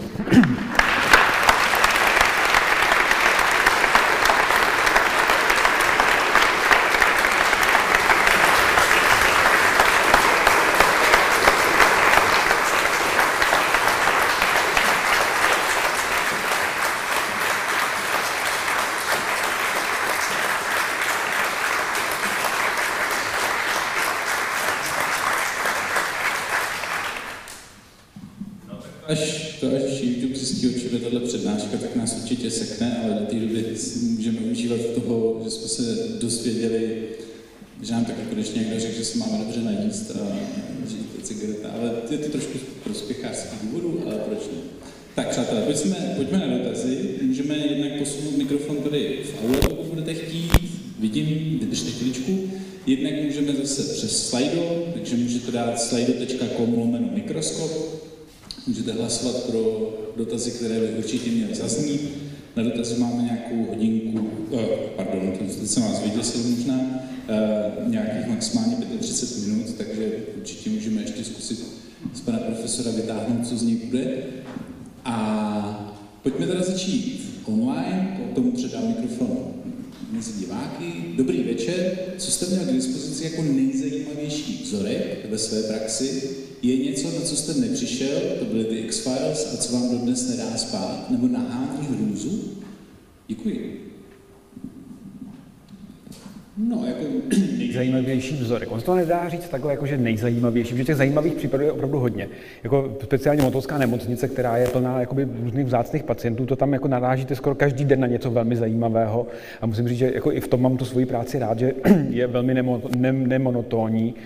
Jako, co jsem si užil asi nejvíc, no, to taky je, zapomenu, že nejsem mezi lékaři, e, jako, lékaři občas takový, že, že pojď se podívat na tu nádheru, jo, rakovina jak řemen. Ale patolog se prostě, my jsme skutečně lidi, kteří se rádi baví o hnusných věcech, jako, ale myslím, že tím někomu pomáháme. Ale e, nejvíc jsem si užil jednou, když mi volali z neurochirurgie, že to je nějaký divný, že operují nádor, ale že ten nádor vypadá nějak divně. Teď my, jsem se byl dívat na sále a ten chirurg říká, koukej, tady tahám asi mimozemšťana z něho, tak jsem se to podíval do mikroskopu a to byla boubel, ta semnice. Jo, to, to mě jako bavilo, že to byl jako, jako dobrý příběh, tak, eh, že to existuje, ne? To vždycky vyprávěli babičky, nejeste syrové maso, abyste měli boubel, já jsem říkal, o, boubel, jo, houbel, jako může to být mladá žena, to bylo. A e, co mi dodnes nedá spát? No jako říkám, nedají mi spát tady ty případy, tady ty případy, u kterých prostě nedojdete k e, jednoznačnému závěru. Pak třeba, jako co vám fakt nedá spát, je to, když to vyžaduje nějaké rozhodnutí, že se něco musí stát. Mám několik případů, ale jako to takový až, jako až intimní, jako jo, že prostě, že máte nějakého třeba pacienta a protože je jasný, že buď jako se musí ozářit, nebo musí dostat nějakou léčbu nebo něco, tak jste nuceni tou situací říct, tak teď prostě eh, nemám to podložený, ale rozhoduju, že teda je potřeba tu léčbu zahájit a uvidíme, případně se přijdu omluvit nebo něco takového. Tak tyhle případy nemám moc rád, nebo jako to, to, to mám nadhání tu hrůzu, jestli jste to rozhodl dobře. A někdy usnout po, pod ní, když máte peroperační službu, eh, není úplně snadný.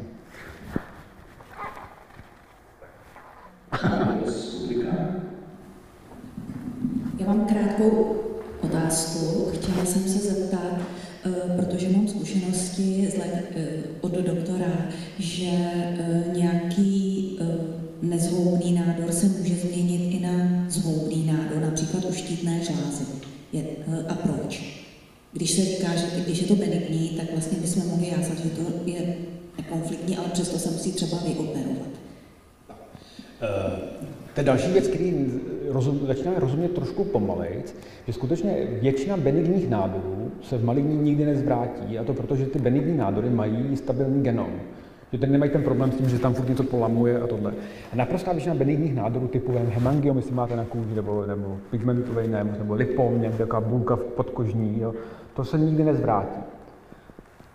Ale pak ještě existuje druhý typ nádorů, kteří v době diagnózy se tváří benigně, ale mají v sobě potenciál pokračovat. Já si myslím, že jsou to dva typy benigních nádorů. Ty benigní, skutečně benigní, a pak benigní, který ještě nestihli být maligní. a mezi ně může patřit, patřit adenom e, štítní žlázy, který může časem, a zase u většiny pacientů to nikdy nesprogreduje. Ale na druhou stranu jako je tam šance, že tam a pak z toho uzlíku vznikne folikulární karcinom a to už není žádná legrace.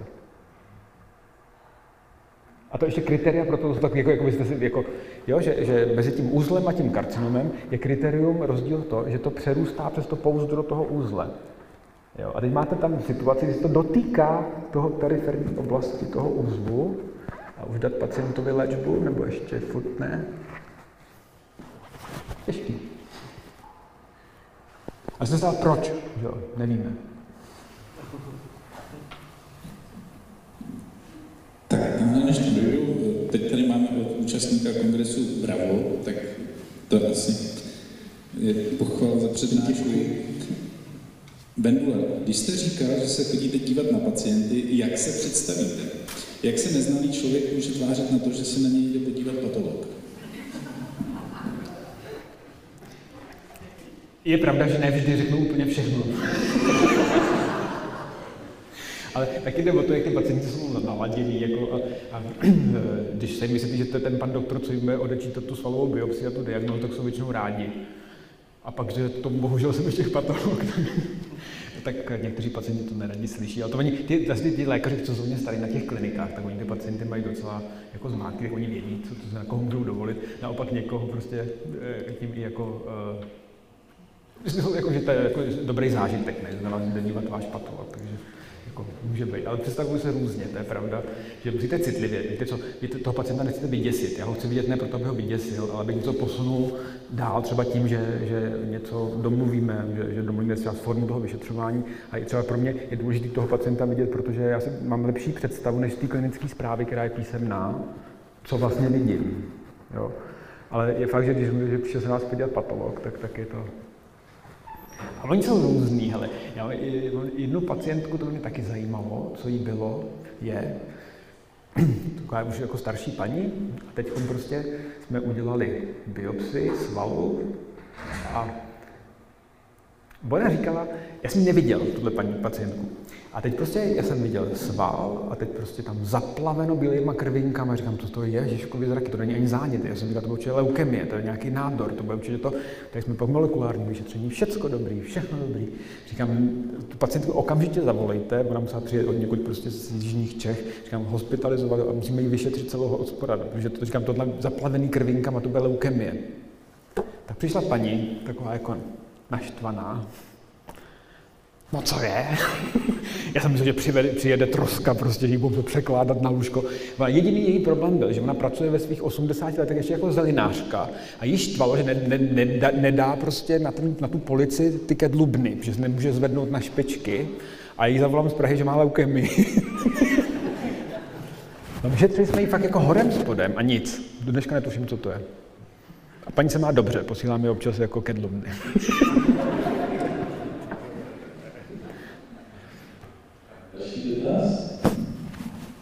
Já jsem z vaší přednášky pochopil, že patologie je postavená vlastně na rozpoznávání obrázků z mikroskopu a na zkušenosti.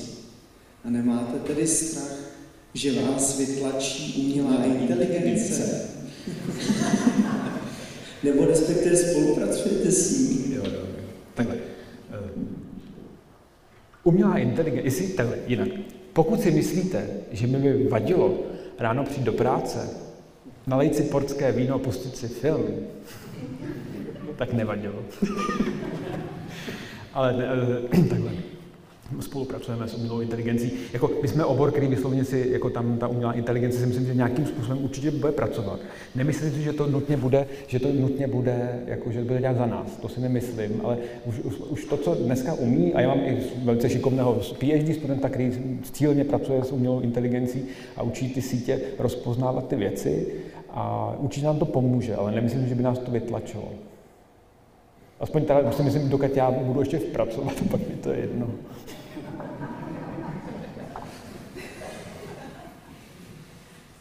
Tak tím jsme zároveň odpověděli vlastně jeden dotaz ze slajda.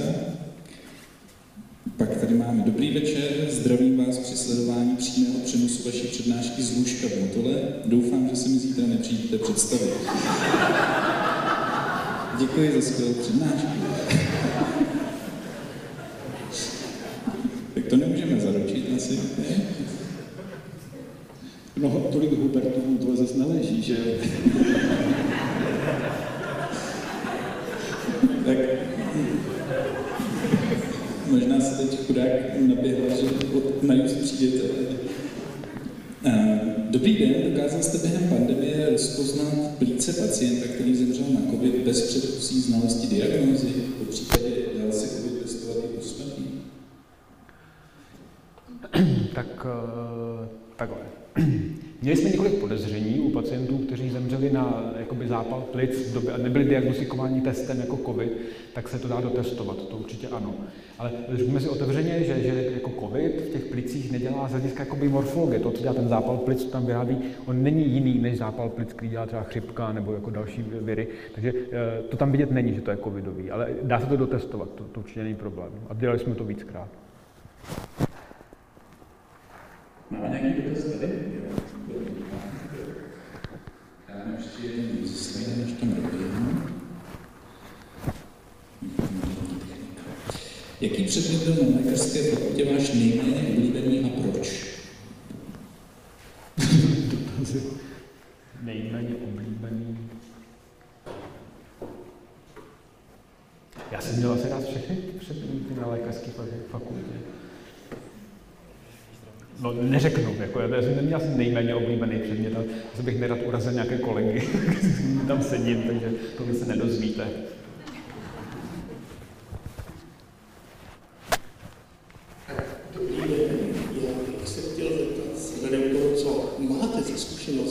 A jste.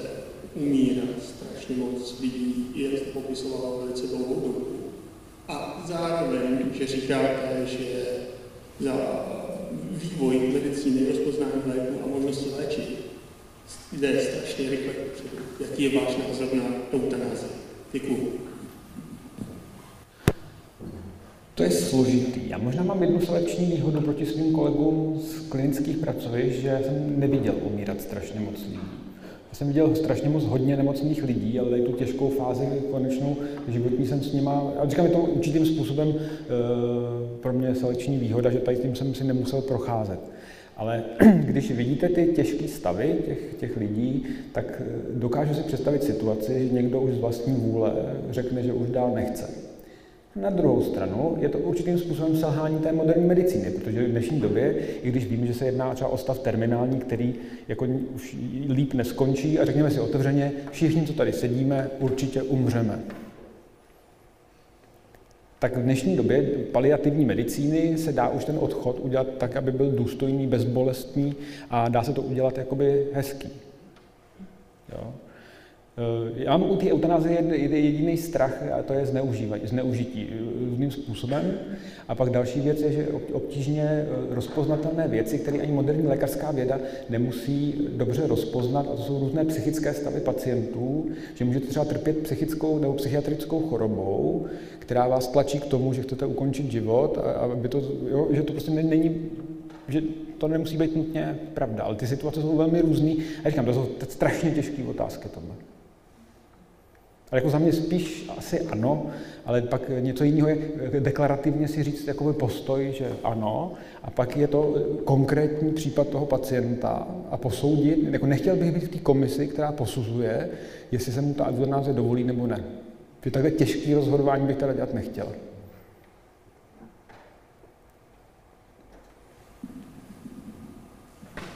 Dobrý večer, já bych se chtěl zeptat, vy jste mluvil, že vlastně váš obor se neustále dynamicky rozvíjí, tak to musí být hrozná práce, ne se neustále furt učit nějaké nové diagnózy, nemoci a podobně. Děkuji. To je ten jeden z těch důvodů, proč tu patologii nikdo ani z doktorů moc nechce dělat, protože skutečně my se furt musíme, jako každý lékař se musí, nebo minimálně by měl se neustále vzdělávat, ale ta patologie jak je hrozně široká, jak je to vlastně, já se musím umět domluvit s ortopedem, no ne, já, patolog se musí umět domluvit s ortopedem, s urologem, s onkologem a ze všema. Ty odbory se všechny strašně dozví, takže furt tě to čtete, dočítáte, abyste byl v obraze. A e, jako pro některé lékaře je to tak do té míry nepříjemné, že to nechtějí dělat takovouhle práci, že to je prostě moc. Ale musíte se vzdělávat. Což jsem vám ukazoval, kolik tam je otazníků. Jako. A to se furt eh, rozvíjí a v dnešní době informačních technologií, typ těch publikací, to vše je strašně moc. Dokonce jako je spíš problém se tomu nějak ubránit těm eh, informacím, které to jako explodují a je to prostě až, až strašidelný. Ale, eh, ale jo, vzděláváme se a zatím mě to ještě furt baví. To je další věc, že tím, že to, tu práci máte poměrně pestrou, dynamickou a tohle, tak se tím trošku bráníte tomu vyhoření. Jo, to jsem si říkal, až na mě přijde střední věk, nedlouho, tak eh, aby to nepřišlo. A zatím musím říct, že jsem docela jako v pohodě. A říká se, že mezi patologama je nejméně procent jakoby, eh, vyhoření v lékařské profesi. Neumím to úplně vysvětlit, ale dokážu si představit, proč. Možná i tím, že na vás furt svítí to slunce z toho mikroskopu, že? Ta fototerapie. Dobrý večer. Přespíte občas v práci? Pokud ano, tak naždy nebo raději na Ojediněle přespávám v práci, a to když je fakt hodně práce, nebo se dělou nějaké další věci. A když jsem tady jednou znám s tím pacientem, když jsem hledal bublinky v jeho svalu, to jsem tam taky pak přespal, protože po požití toho vína jsem už nemohl uh, uh, řídit motorové vozidlo ale běžně se snažím mimo toho nespat. Ale dobře, vtip, jako vtipný dotaz to je. A myslím, že eh, tazatele asi tak úplně nezajímá, jestli spím mimo tohle, ale že se mu podařilo udělat dobrou narážku. Dobrý večer. Říká se, že ryboš lisí nikdy nemá rakovinu a že netopíři mají chronický zánět a díky tomu nejsou téměř nikdy nemocní. Ví se proč a využívá se to? Kdybych věděl, co je rypoš lisí,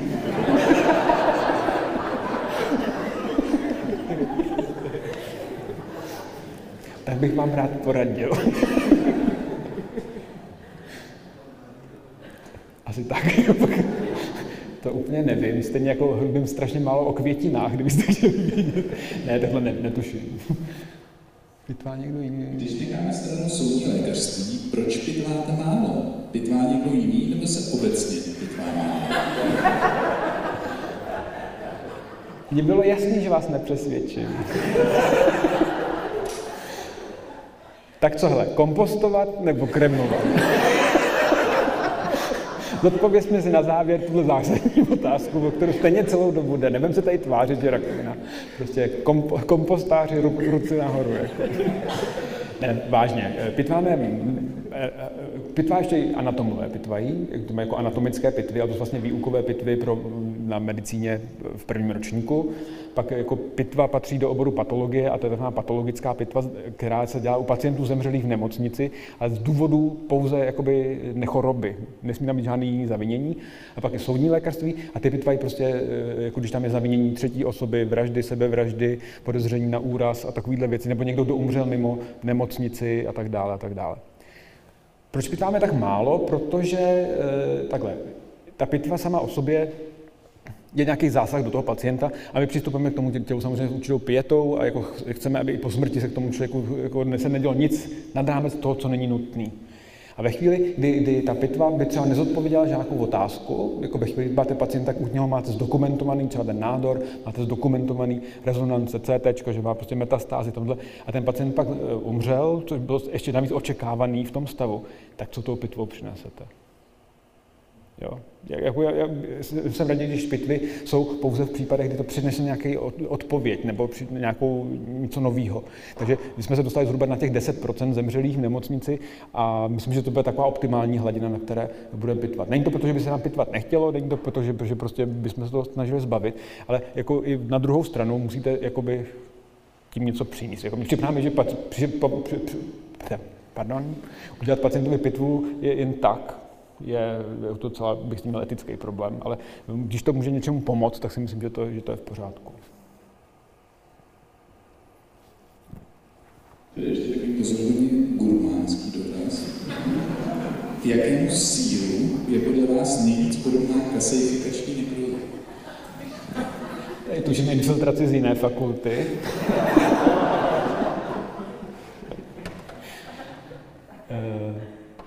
Já samozřejmě znám správnou odpověď. Abyste viděli, o čem to je. My trošku trápíme naše mediky, když probíháme tuberkulózu, tak je trápíme s tím, že tam vzniká takzvaná sírovitá nekróza. Jo? To jako ne, pak nemusíte si představovat. A ta tuberkulóza, když máte kavernu, tak prostě to, takový to hnusný, to se z toho vysype, tak to jakoby připomíná sír.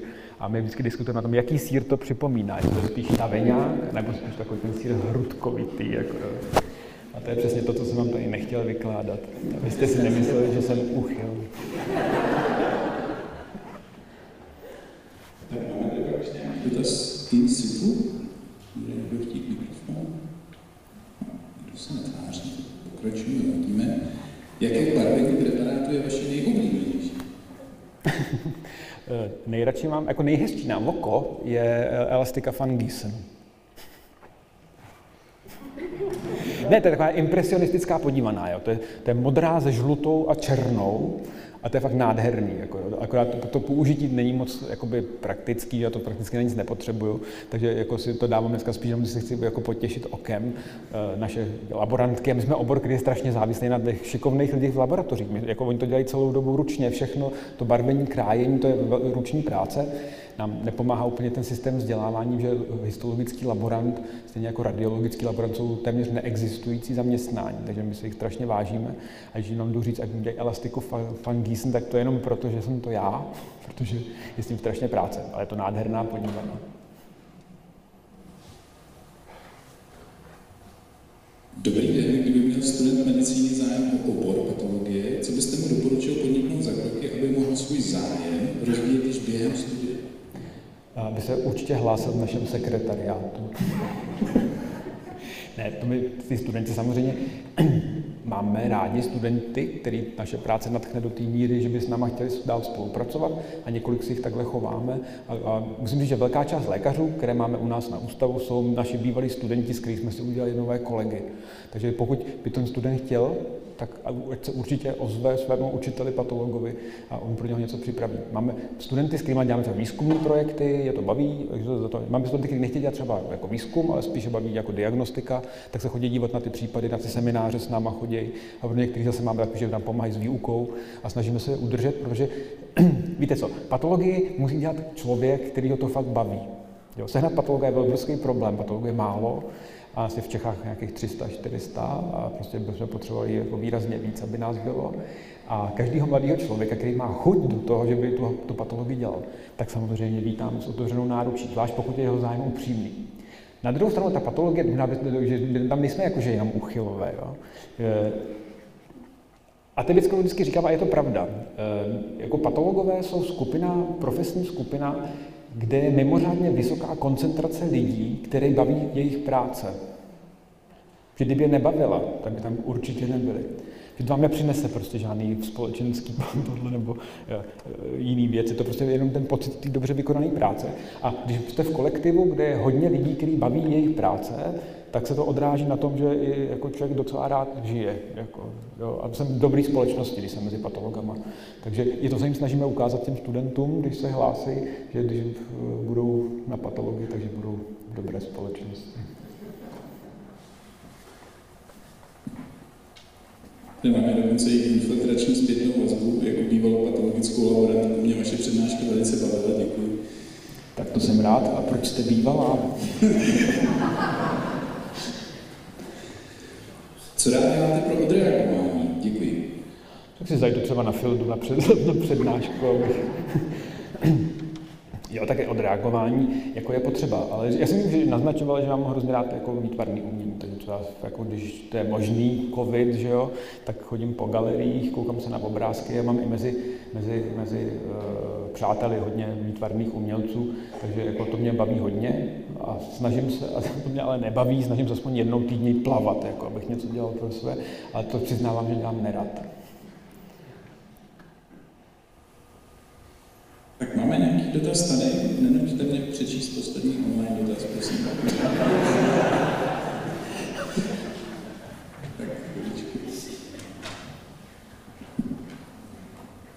tak, povídat si doma o práci, to bude spíš asi, jestli si povídáte doma o práci. Jako, jestli si já povídám doma o práci. Jestli si nosíte práci domů, jako tomu se ne, jako vy ne. Já nevím, kdo, kdo si nenosí práci domů. Jako.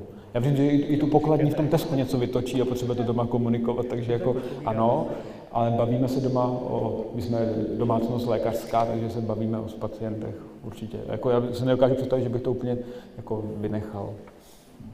Ale každý si myslím, že si dotáhat práci domů, aspoň emočně. Dobrý večer, pane profesore. Eh, já jsem se chtěl zeptat, eh, jste říkal, že vaše pracoviště zároveň má výzkumnou činnost.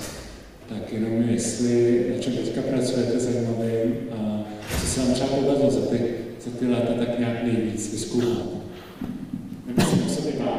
Takže dáme přestávku a pak se sejdeme na hodinové pokračování. Tak já jsem hodně, jako takhle ten primární výzkum, co jsem dělal ještě v té Americe, a pak tady byly, byly mozkový nádory. Jo? A tam jsem vymyslel něco, co to mě pak dali tu českou hlavu a tam jsem tam pišnej, že, že prostě jsme zjišťovali, jak ty nádorové buňky jsou schopné, jak to je možné, že se tak dobře plazejí v tom mozku, aby jsme zjistili, tam jsou bílkoviny, na které buňci sami produkují do svého okolí a sami si dělají receptory, na ně až plhají potom jak po drátech a že vlastně s tím vycpou ten okolní prostor a tím, jak je mozek vlastně v, v, v té lepce, v té kosti, tak oni ho jakoby přečurají tím, že si zvětšejí mezibuněčný prostor a utlačejí ten normální mozek.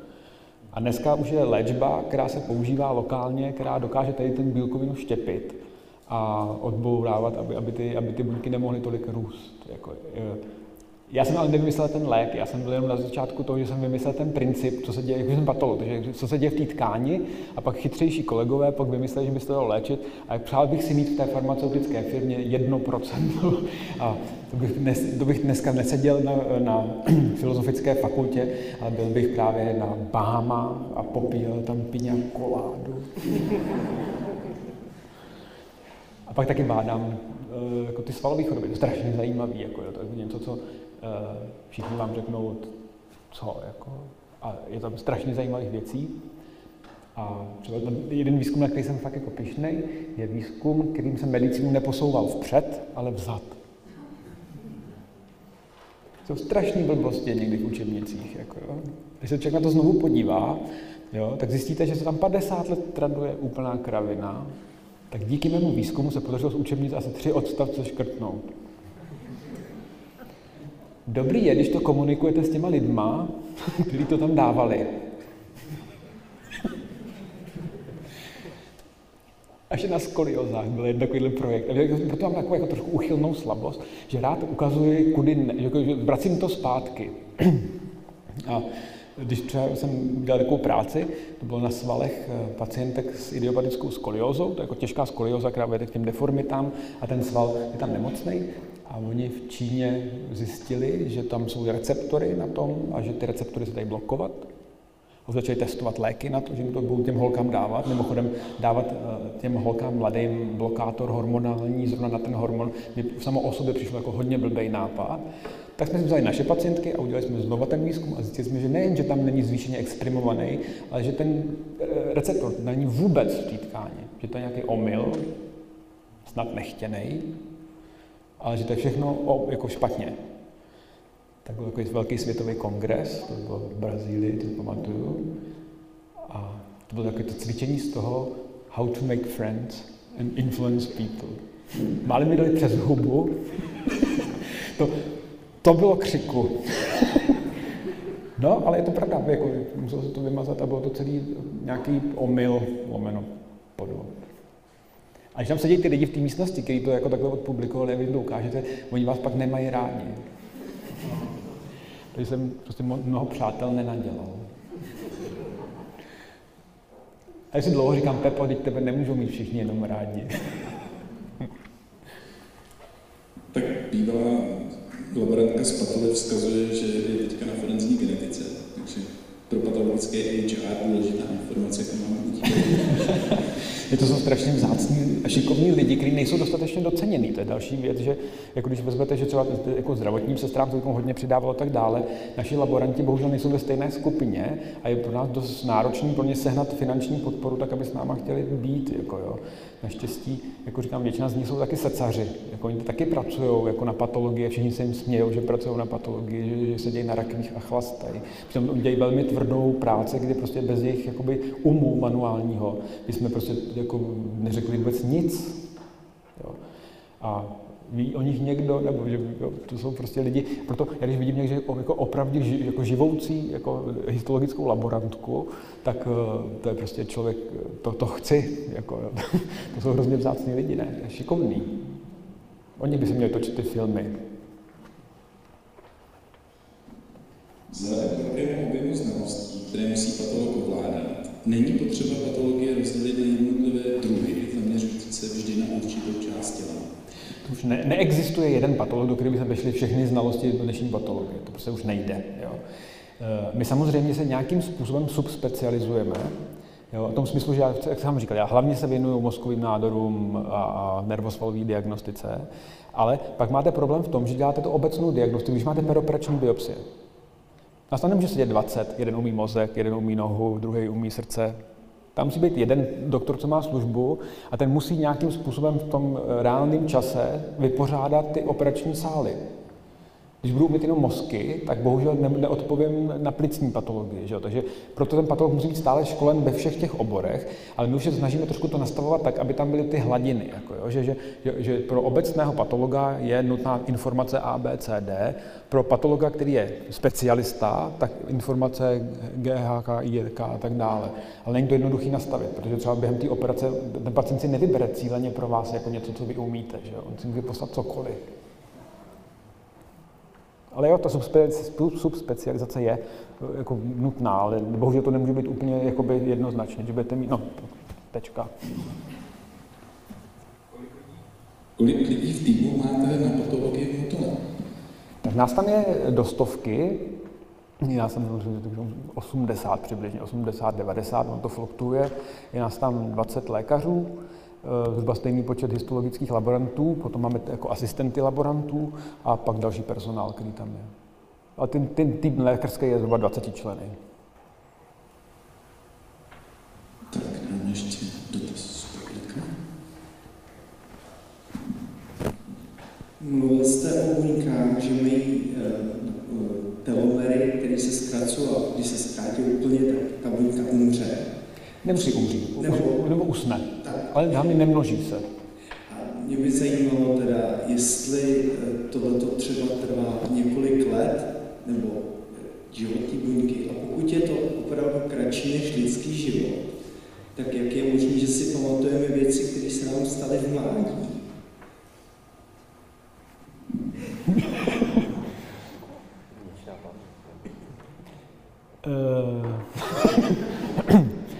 Tak ne, teorie k tomu. Eh, buňky v těle se, jsou různého typu ohledně své tendence se dělit a regenerovat. Jo. Regenerační potenciál buněk se velmi liší. neurony, které máme v mozku, nemají prakticky žádnou. To znamená, že ta buňka tam jednou naroste a je tam na furt. Jo, telomery v neuronu nenajdete, protože on se nedělí.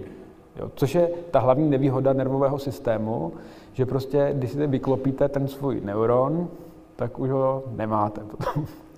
A pamatujete to proto, že ty neurony tam jsou furt stejný. Ale takhle, no to je naivní představa, že vůbec žádný neurony nedorůstají. Jako, jo. To bylo několik jakoby, experimentů, které ukázaly, že trošičku, jo. Ale z hlediska jako fungování je třeba nervová tkáň mozek a srdce, tkáně, které prakticky nedorůstají. Jako, že prostě to si, jakmile zničíte, tak už vám to nenaroste. Na rozdíl třeba od, já nevím, jater. Když uříznete půlku jater a dáte na transplantaci, tak ten zbytek téměř doroste. Jo?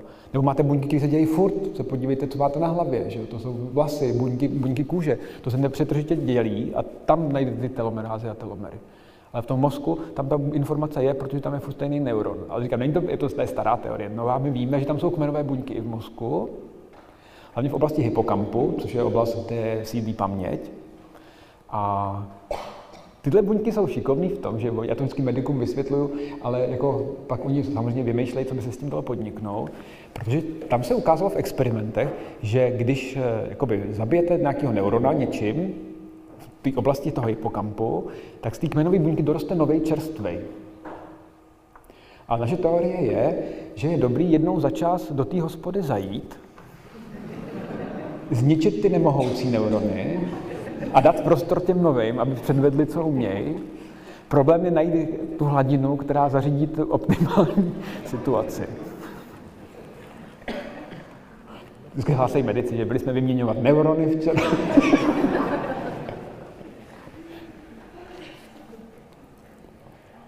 Já přečtu, než přinesu mikrofon, tak poslední dotaz. Za předpokladu, že Bůh je nekonečný a vesmír je taky nekonečný, dal byste si toast? Strašně rád. Já jsem dneska nevečer. Musím zavést Katarín z otázek. Dobrý večer, já bych se chtěl zeptat, jestli se někdy pod mikroskopem setkal s leprou a jestli vlastně, jestli nějakým způsobem nakažlivá nebo jak se dá léčit, po případě třeba. Tak v našich končinách jsem se nesetkal s leprou, tady lepra není. Ale se, ku podivu jsem se setkal u svého kamaráda v Paříži, to je on je profesor neuropatologie na Pařížském institutu a oni e, tam lepru mají a mají tam často lepro, lepromatózní neuropatie, to znamená jakoby postižení nervů u lepry u, u, u, u svých pacientů.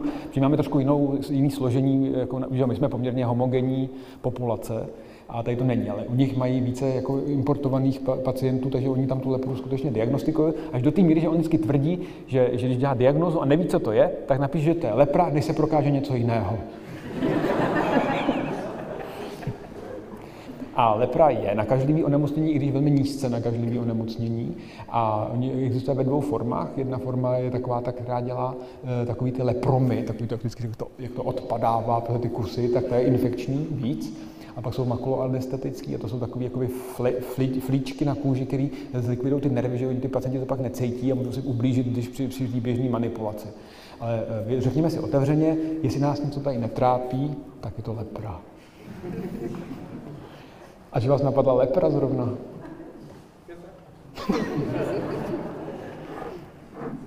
Tak přátelé z posledních dvou otázek.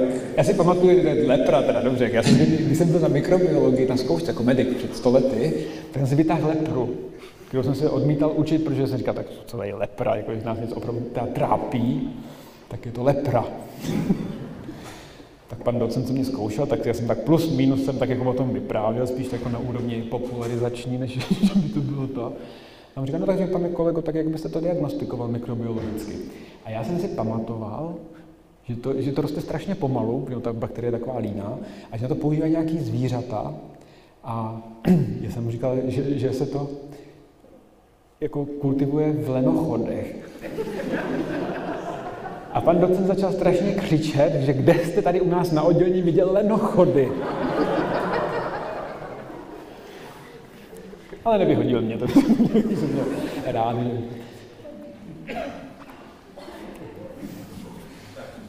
Myslím, že z posledních otázek jsme si odnesli hospodské obnovování neuronů a lebu. To už prostě nepřekonáme, takže pane profesore, děkujeme vám moc za krásný večer. Děkuji, mějte se krásně. Tak a to je z dnešního večera všechno, milí posluchači. Příště s forenzní genetičkou Halinou Šimkovou odhalíme největší nešvary a kopance moderní kriminalistiky, včetně skutečně ilustrativních příběhů, ale ještě než dnes zamíříte ke dveřím posluchárny, mám na srdci tři věci, které byste určitě měli vědět, pokud se vám dnešní podcast líbil.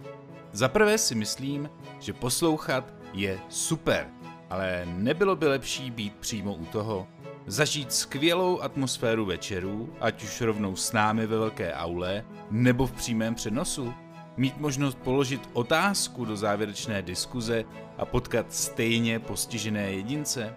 Pokud vám to zní jako příjemná představa, zaskočte teď hned na náš web neurazitelný.cz a přihlaste se k odběru novinek. Díky nim se o všech našich akcích dozvíte s předstihem a všechno to, co znáte z našich podcastů, si budete moci vychutnat naživo. Budu se těšit. Za druhé, když už jsem zmínil naše podcasty v množném čísle, rád bych vás pozval i k poslechu našeho druhého počinu, totiž rozhovorů u stolu pro tři.